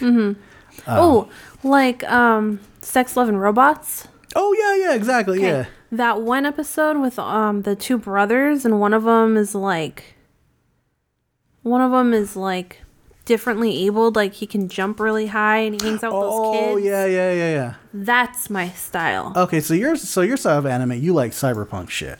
yeah. Oh man, I can show some good cyberpunk shit. Some really fucked up cyberpunk shit. Yeah. Oh, they're like playing through my head right now. I'm thinking of like AD Police, Age of eh, like Project A. Oh my god. um. Okay, so. Uh, okay, so out of the characters that you've seen so far, out of the crew of the Bebop, who who are you gravitate? Who are you more gravitating to? That's hard. Mm. I kind of feel like um what's his name again? Jet, Yeah. the pilot, the guy with the arm. Yeah. Okay. I don't know why. I just feel like he makes me feel safe. He's like a dad. Oh really? I don't know. I like him because I feel like he's if he is the one with the most to lose in a way. Mm-hmm. Like he lives so simply, but he cares more than he lets on, I think. And Oh, because yeah. he cares, he's the one who could get hurt the most. Oh yeah, you're totally Jet. I'm Jet. Yeah, you're totally Jet. I know. Oh, I'm missing an arm. Oh man, Metropolis. I could show you that. That's some fucked up shit. Akira Cyberpunk. Yeah, I do like that one, but I, it's a bit aged Yeah, it's a it's a it's a bit uh, up its own ass. a couple of and times. confusing, and I was falling asleep. Yeah, I really I really should show you. You should uh, not have shown that one to me at midnight. A midnight screen. That's so funny because like at that midnight screening of Akira, you were like falling asleep, and I'm watching it like, oh, I totally get it now. It's only it's only been like 20 years, but I totally get it. I finally get the. um, but yeah, I should I, I really need to show you Ghost in the Shell, and then the the the, the anime series of Ghost in the Shell, like Standalone Complex and like Second Gig. That's Standalone Complex and Second Gig. It's a bit more modern. I think it came out in like. Um, Oh, it came out in 2002. So this you can you can see the, the difference of the style of the anime, but it still has that, that gritty nature of it. Um, I have a question for you. Sure. Does Ein actually develop a personality? other than just barking, Yeah. Ein becomes a bit more involved when he's rolling with Ed Gotcha. because they're like really like peas in the pod. Because I want to like Ein, Mm-hmm. but I don't yet because I'm like like he's a dog, Mm-hmm. and that's it. Well, he's just the best dog in the world. Not yet. Actually, no, it's probably Friender from. Oh, I show you Casshan. Oh, that's a good cyberpunk one too. Sorry, I'm like, all like I said, old school anime just running through my brain. Just like, oh, there's this, there's this, there's this, there's this, there's this. Um, damn. Oh yeah, Bubblegum Crisis. Holy shit. Okay, I'm sorry, sorry, sorry. I'm looking at this list right now. um, okay, so are I was gonna okay. So as of as of right now, are you at least enjoying this more or less than the uh than the Berserk anime that I showed you. They're not apples to apples. Mm, okay. So I couldn't really. I don't know if I could quantify that. Like, Well, like because I because I remember when we were watching the Berserk anime, you were just kind of like it's taken a while to like for me to for it to pick up or for me to like really. so care. like I had a lot of patience for that one Mm-hmm. because I was like, it's gonna pick up eventually, and usually like after two episodes of something, I'm like, no, Mm-hmm. I might give you three episodes. And I don't know what it was about this one, but I kind of figured it was gonna turn into something. Mm-hmm. So I just waited it out. Mm. But this one, like, the waiting paid off in the end, right? And so, like, with Cowboy Bebop, I feel like it's already starting to show its true colors, Mm-hmm. but I'm not necessarily enjoying it more because I still kind of feel like I'm waiting. Mm-hmm. You know, like it's more colorful and it's more busy and it's more whatever, more stylized, more music. But I would kind of view them the same really. as far as like they're still building to something. Oh yeah, yeah. Even after six episodes, like they're still adding characters, they're still like giving little breadcrumbs of backstory. Yeah, I get you. I yeah, it totally makes I think sense. maybe it's a little more entertaining, but like because I think it's, it's a bit more fast paced. Yeah, but I, I don't I I don't necessarily not enjoy things that are slow. Mm-hmm. Especially if I think they're gonna pay off. Gotcha. And there were some things that Berserk was doing to like build up. Like mm-hmm. they would tell you the backstory of this character, that character. Know. So are you gonna stick with uh you stick with Cowboy Bebop? Yeah. Okay. You should stick with it. I mean, otherwise, if you don't stick with it, our friendship is over. That's all it takes. Yeah, that's all it takes. Okay.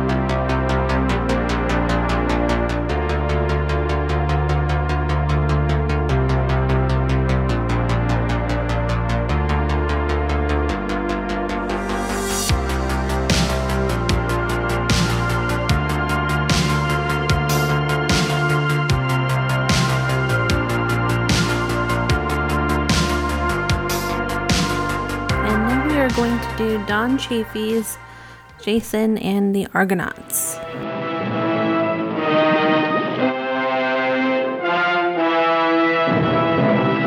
Turn back, Jason. We're trapped. Jason and the Argonauts, the classic story of an epic voyage that has been told and retold since the birth of Western civilization, now presented on the screen for the first time. Pull! Pull! Till your hearts crack and your backs break. Jason and his band of Argonauts, the mightiest warriors the world of adventure has ever known, in search of the fabulous magic golden fleece. Where will you find this miracle? I have heard there is a tree at the end of the world with a fleece of gold hanging in its branches.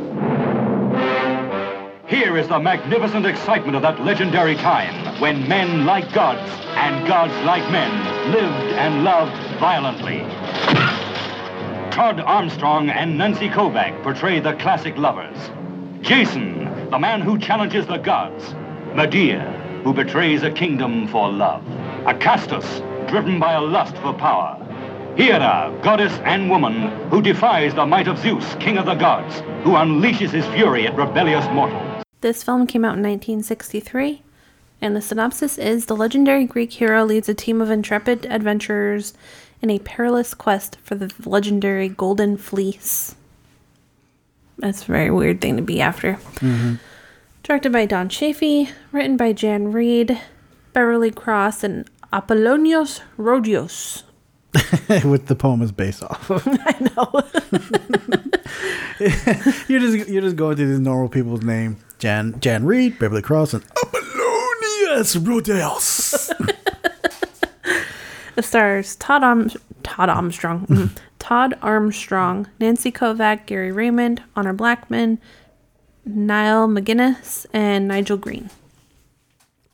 Yeah, so Jason and the Argonauts, um, uh, the film that's fam- famously known for using what's called, uh, Stop motion animation. yeah, but it's actually called Dynamation, uh, which was created by Ray Harryhausen. Um, I mean, because like I, I, I've, I've, I, I've seen Clash of the Titans, which came out in 1981, and I've seen like bits and pieces of Jason the Argonauts. A lot of their stuff, a lot of the stuff that shows up in Jason the Argonauts has been like kind of like referenced and brought up and stuff like that. Um, it, it's funny because like we did this movie because the theme is very like God mode or something like that. You know, God's Among Us and stuff. And I I kind of had wished that Kelsey had actually picked Oh Brother Where Art Thou just to kind of have like that weird combination. But Sid- Actually, I was sitting here while we were doing Mhm. Eternals, Uh. that segment. I was thinking we should have done Iron Man. we already did Iron Man though. we should have done it again. Fuck. we got to look at look at it twice or three times. Um, but I, I I was glad we actually went. I was actually glad we watched Jason Argonauts, uh, 1963 film, um, not the Hallmark version, which is like night 2002 or some shit. Um, but the most important thing is what did Kelsey think about it? I really like this movie. Did you? Yeah. Okay, okay. All right, we're off on a good start, you know, as opposed to our Tono's review, just like shitting on everything of that movie. It deserved it. Damn. Yeah, even your sound effects are you taking a shit. So, so what did you like about this movie? I like the um every time they had like a thing they came up against, it Mhm. was like the stop motion animation or the dynamation or whatever. Yeah, Dynamation. Mhm. Um I kind of like that old timey acting that Jason was doing. Oh yeah, it's, um, Todd Armstrong. Yeah, that dude was he, he was just selling the shit out of everything. I know. like you can picture him trying to sell a car and be like, "Behold this magnificent four wheel monstrosity" or some shit. But it's the way he spoke. Mm-hmm. Like it wasn't just what he was saying or like how he was acting. It was like Like his afflictions and shit like that. yeah, like Yeah. old like old timey radio. You know, like Oh, yeah. you know, like that voice. You Uh. can't get that anymore. Yeah. Um. So I like that, and um, even Niall MacGinnis Mhm. and Honor Blackman, Mhm. like they had such a huge opportunity to just suck. okay. Excuse me. Because like those types of characters are usually so full of themselves, so they're very uninteresting. Mm-hmm. But these two, like, they were funny. Which characters? Zeus and Hera.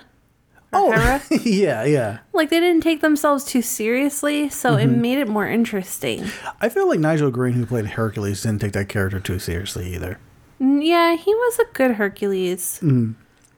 Uh, I, I read somewhere that like that uh, Ray uh, Ray Harryhausen he like he purposely didn't want to get like really muscle bound people to play like th- these, uh, these like he didn't want to get muscle bound Italians to like play these roles. He wanted to just kind of have like average guys and shit like that because he he wanted like sub what's it called subvert expectations and just be like yeah they just look like regular dudes.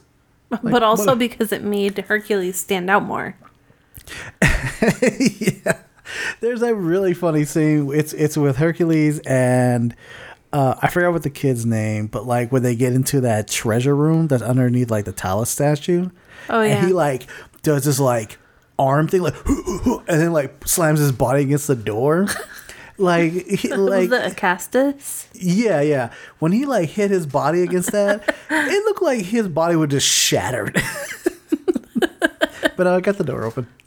I think it was like it looked to me a lot like that was just a wall, Mhm. and then they made it move by mechanics, Uh, so the timing was really off. yeah, yeah. Oh yeah, yeah, absolutely, yeah, So absolutely. it was actually too heavy for him. It wasn't a cheap ass door. okay, so uh, so go like what else? What else? Because we're kind of on the acting part. Like, what what else did you think of the acting? Um, I kind of liked. Well, I think I already said I liked Hera and Zeus. Yeah, mhm. I guess that, and there. I mean, to me, not many of them stood out because they were all the crew. they all of some of the crew members. They all kind of did look similar. There, There was the sunburn man. yeah, I was just about to bring that up. yeah, the dude uh, Laurence Naismith who played Argos. Um, that dude looked like a sunburned baby. yeah, he did. Just all, and the funny thing was like, like I remember while we we're watching this, I'm just like, why is he here? I'm not understanding why he's here at all. Then I realized like, oh, he's like the ship's navigator. but he wasn't navigating. I mean, he was, but like not in a way that was obvious, I guess, Mhm. because we didn't fucking get it for a yeah, while. yeah, yeah. Seriously, seriously. So, did you know that Hera, uh, Honor Blackman, she her most famous role is Pussy Galore and Goldfinger. No. She's a Bond girl. Oh, Yeah, she's like she. That's like she's one of her. gorgeous though. Oh, she's absolutely beautiful in in this movie. Um, okay, so what did you think of? So, uh, so I have, I have something to say about Don Chaffee's directing. Now, this is like 1960. You know, they're, they they have to just make this movie really entertaining. But there was a lot of like, there was a lot of like, oh, here's like some weird shit happening, and then here's the reaction, and here's more shit, weird shit happening, but it's the same thing, and here's the reaction of it again, or something. I like, know they, keep they did kind of drag some things out. I Yeah. remember that. Um well, one thing I did kind of like, and I shouldn't like it, but I do, Uh, when they woke up the that big bronze guy, oh, Talos. Mm hmm Mm hmm and he's walking in the water, Uh, and he's like, you can see the background is supposed to be like not a green screen, hmm But it's funny because like it's not supposed to shake, but it was shaking anyways. Oh, like someone would have accidentally moved the camera or something. Yeah, yeah. I don't know why, but I liked it because it kind of made the film more like they were doing their best with what they had. hmm I don't know. No, I think you're, I think I think I get what you're saying. Yeah. Like you talking about like the like the the jankiness of what they were showing. It added like a little bit more character to it. It was just like, oh yeah, like they're really trying to go for something here. Like if I could, if I could compare it to one of the old Godzilla movies we watched, Mhm. uh, the one with Mothra. hmm Oh, uh, that's probably what King of the Monsters or something. The one that uh Ghidorah was on it, right? Yeah. Yeah. I like you could you could tell everything was green screen, and also it didn't have. It wasn't good quality, Yeah. and like this one, the quality was better, but it wasn't like today's quality. So it Oh, was yeah. like I don't know. If I thought it was like a good middle ground where you could still get the character of it, but you weren't taken out of it. Yeah, yeah, yeah. Because like, because you know, we we we're at this age in cinema that like you can see how cheap something looks or like how it was made back then. You can see the strings or whatever, and obviously this. I mean, obviously, like they've uh, they've done a remake of Jason the Argonauts, uh, which I think had like John London was the Jason, um, which I've never seen. But I've I, like I said, I've seen Clash of the Titans. I've seen the remake of Clash of the Titans, and they're like, of course, there's apples and oranges because of the level of CGI.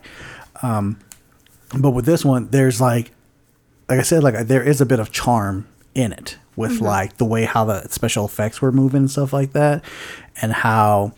Uh, how the actors really had to sell it, like, oh my god, we're being attacked by something, like all that shit. Like, there's that part with with the blind dude Mm. who's like being attacked by like those like bat like creatures and shit like that, Uh-huh. and he does. A, I don't know if you noticed, but like when they had the bat like creatures, like. I don't know, attacking him with their feet. He was a lot of like rolling on the ground, and like, "Ah!" waving. Yeah. Or like trying to hit them with a stick or his cane. Yeah, or even like that scene where um they're uh where the Argonauts are in their ship and they're going like between the clashing mountains or whatever. Mhm.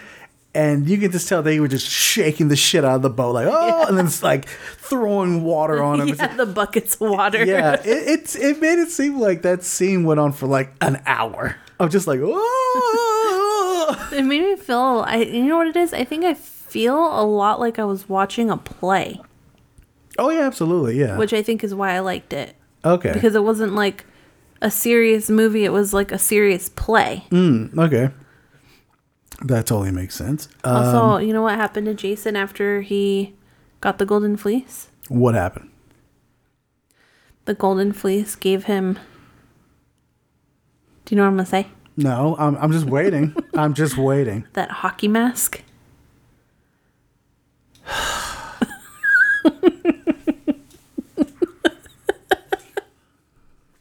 Did you just make a Jason Voorhees connection? Uh huh. now I want that movie made.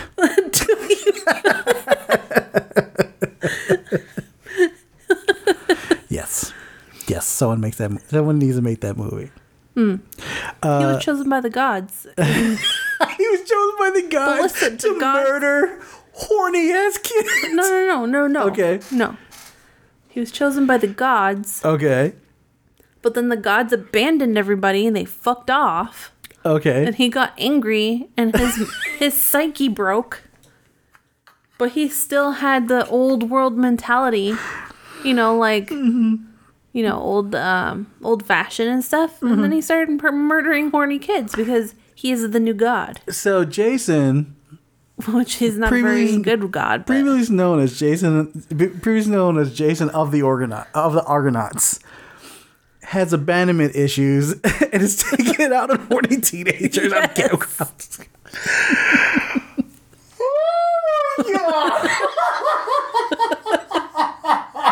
oh my god! Holy shit! God, this is why I love doing the podcast with you so much. I think that I think that would have been so much better than this sequel that you had planned to do. we should make something. I know, We right? should totally fucking write that. so like, so if you had, did you notice that like the movie kind of abruptly ended? Like they got the fleece, right? The Argonauts Yeah. get the fleece, and there's like Hero's like, oh, they got the fleece, da, da, da, and like credits start rolling, right? Yeah. Okay. So yeah, like it clearly state hinted that they were going to do a sequel, but like there was no clear reason why they never got the sequel off the ground. I mean, they, like it was actually considered like a uh, box office failure. Um, and Ray Harryhausen's like love of ancient spectacle, spectacular, uh, sorry, sp- spectacle, like the fashion and everything like that. It was already like kind of like running old. Oh. So like they well, just because they had so many movies out at that time of like yeah, like like, like old era type stuff. Yeah, like and like I said, this movie came out near this movie came out in 1963, and like cinema was already trying to change. You know, there was already like no more like like he had done well with like um with the seventh voyage of like Sinbad and like I said, Clash of the Titans and stuff like that. But uh, and it's funny because Clash of the Titans was another one on our list. yeah, it was. and I it was, like, "Mm, that doesn't look as good as Jason and the Argonauts looked. Yeah, yeah, yeah. I mean, J- the Clash of the Titans came out in 1981, but like that was like a rarity though. That was like people were just they were already like like I said, cinema had already changed. Yeah. So no one was really asking for like, oh, what happens to Jason and the Argonauts, like or anything like that. We already know. Well, yeah, we know what happens. You know, he becomes Jason Voorhees. Shit. um, so I, I wanted to. I actually wanted to bring this up. Uh, Terence Stamp was considered uh, for the role of Jason. Uh, the reason why I bring up Terence Stamp is because Terence Stamp played the detective in Last Night in Soho, the old guy. Really? Yeah, don't spoil what happens to him, but like that's Terence Stamp. That's Zod. Mm. You know, kneel before Zod, kneel before Jason the Argonauts. um, okay, so okay, so what do you what do you think of the what do you think of the style, the the um, the dynamation animation? I love it. Okay, So there's something about it that's like like I know that it's different than stop motion animation Mhm. because stop motion animation always looks really fucking cheesy. Mhm. And dynamation is like there it's like a like a couple levels up.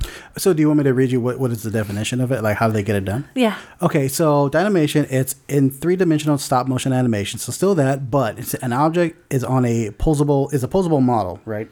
An object or a posable model is photographed one frame at a time using a traditional film camera. In between each frame, the animator moves the arms and legs, right?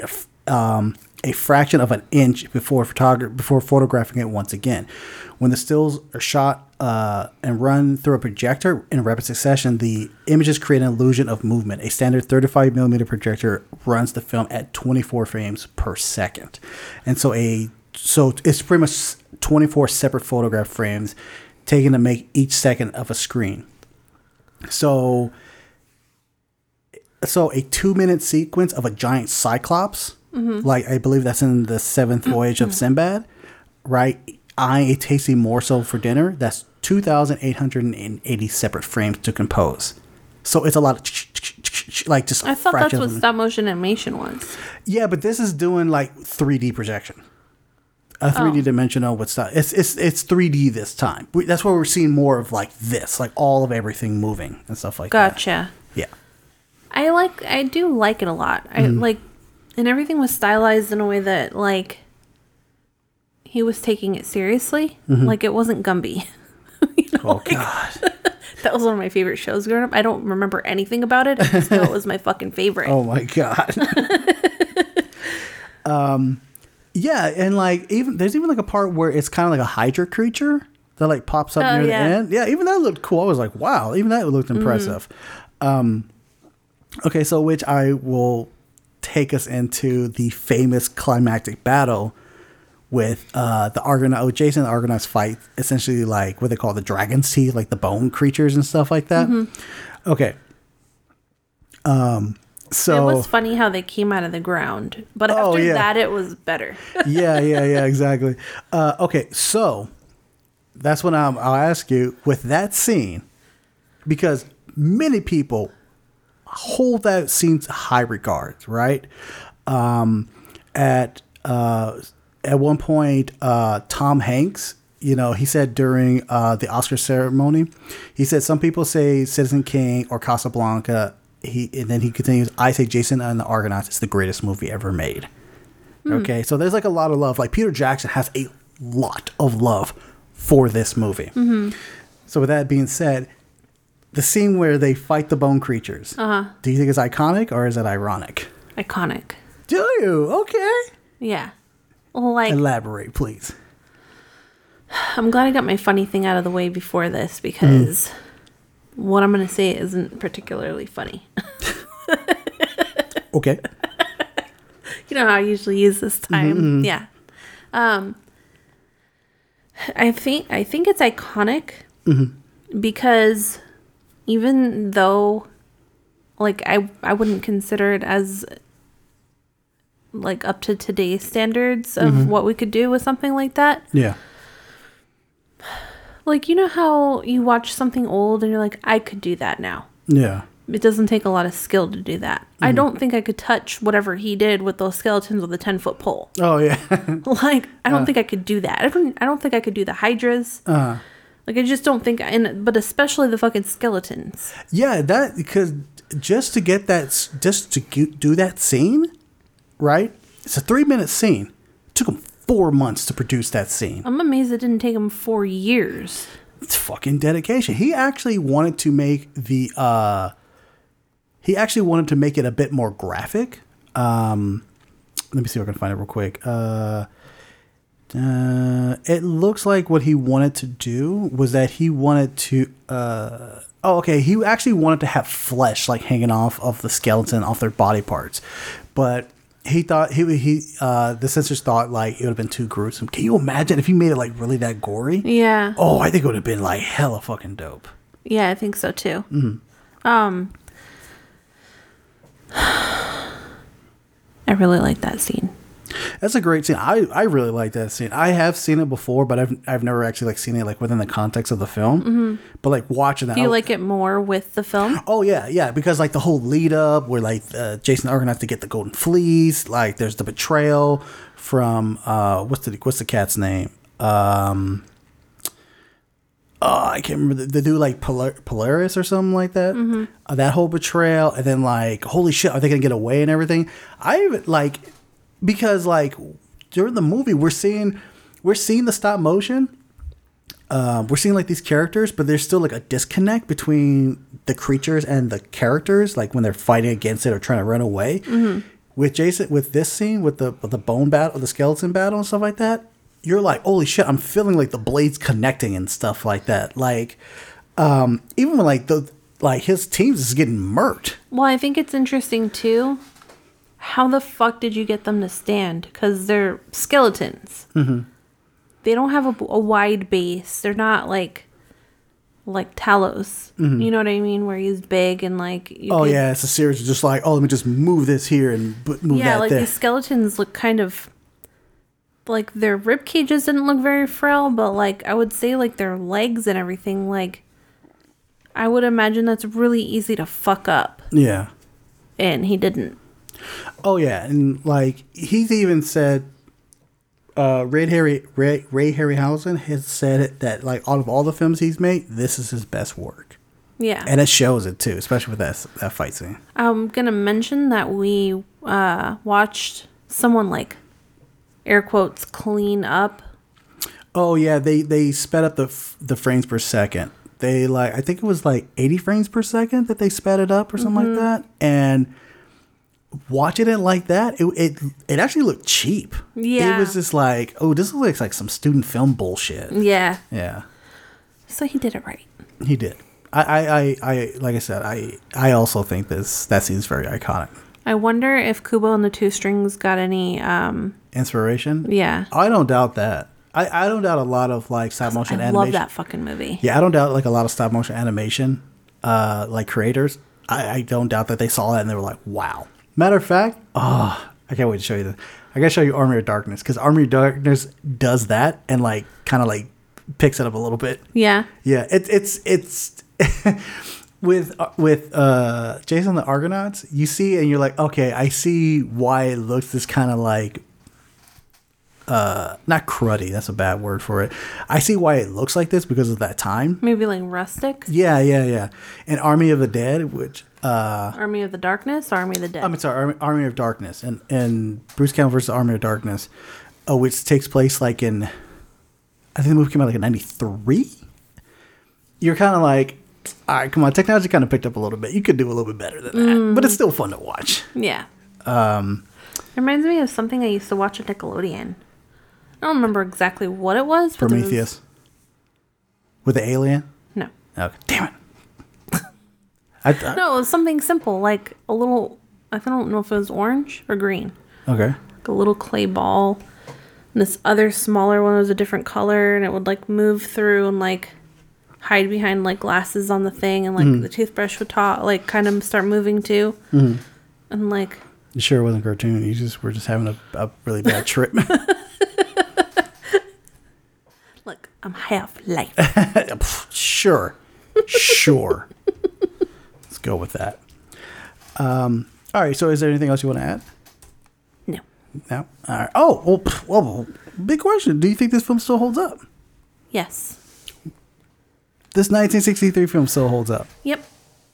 I think it still holds up. I think it's interesting to watch. Mhm. Um, even the parts that are slow, there's still enough going on where it's not like you're sitting there twiddling your thumbs. Mhm.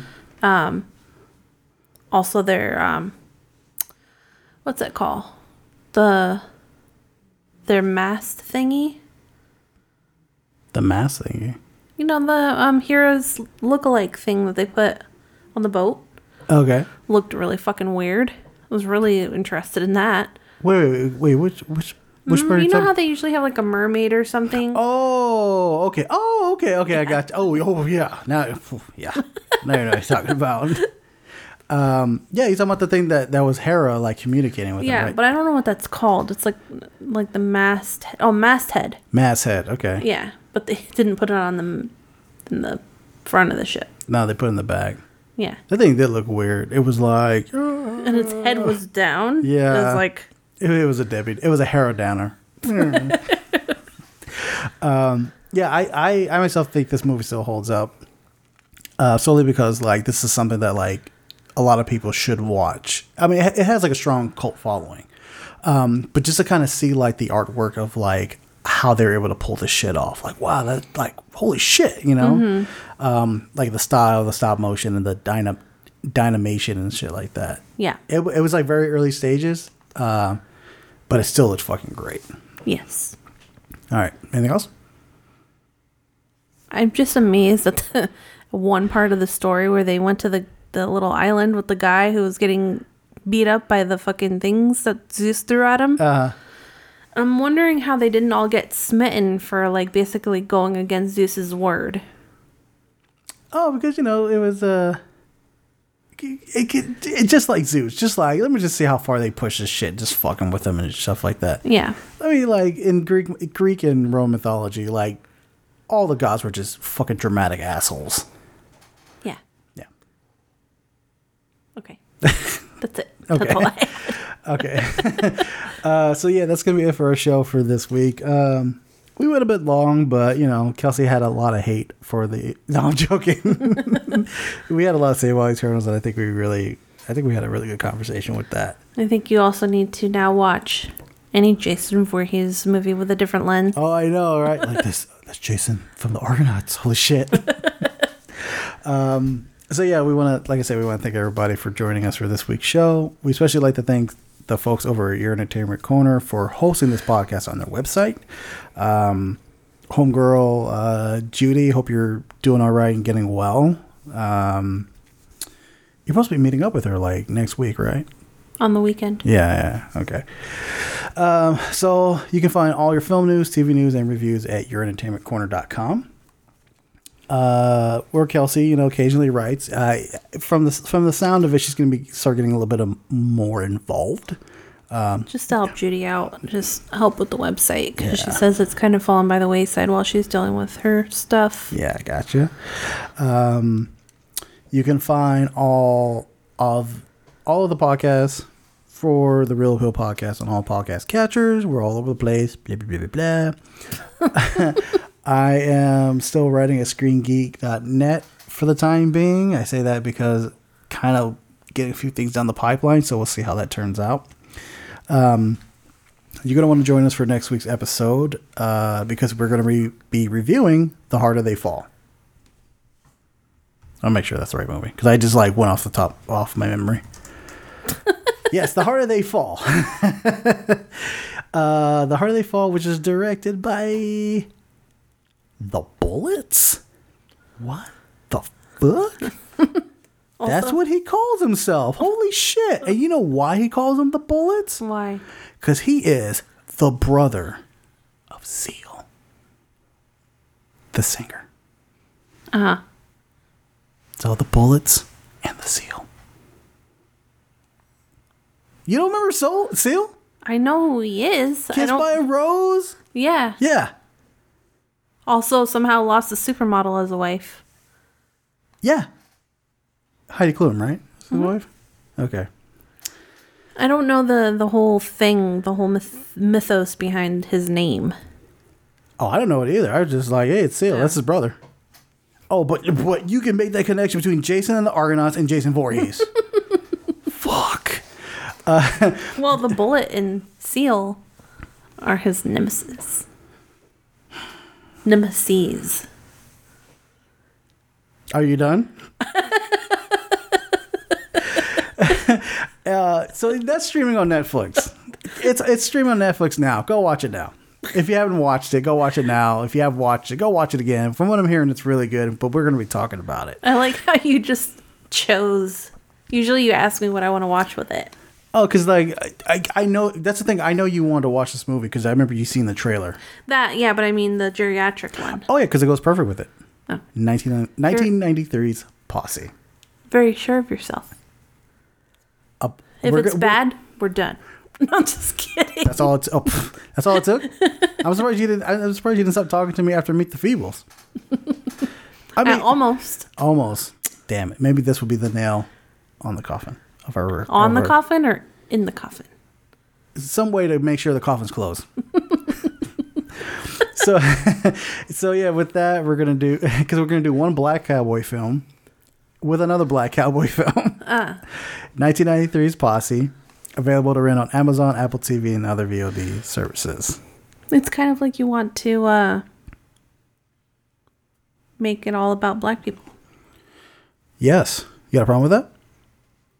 Well, the white person in me said I should. Oh my I'm just kidding. No, I don't.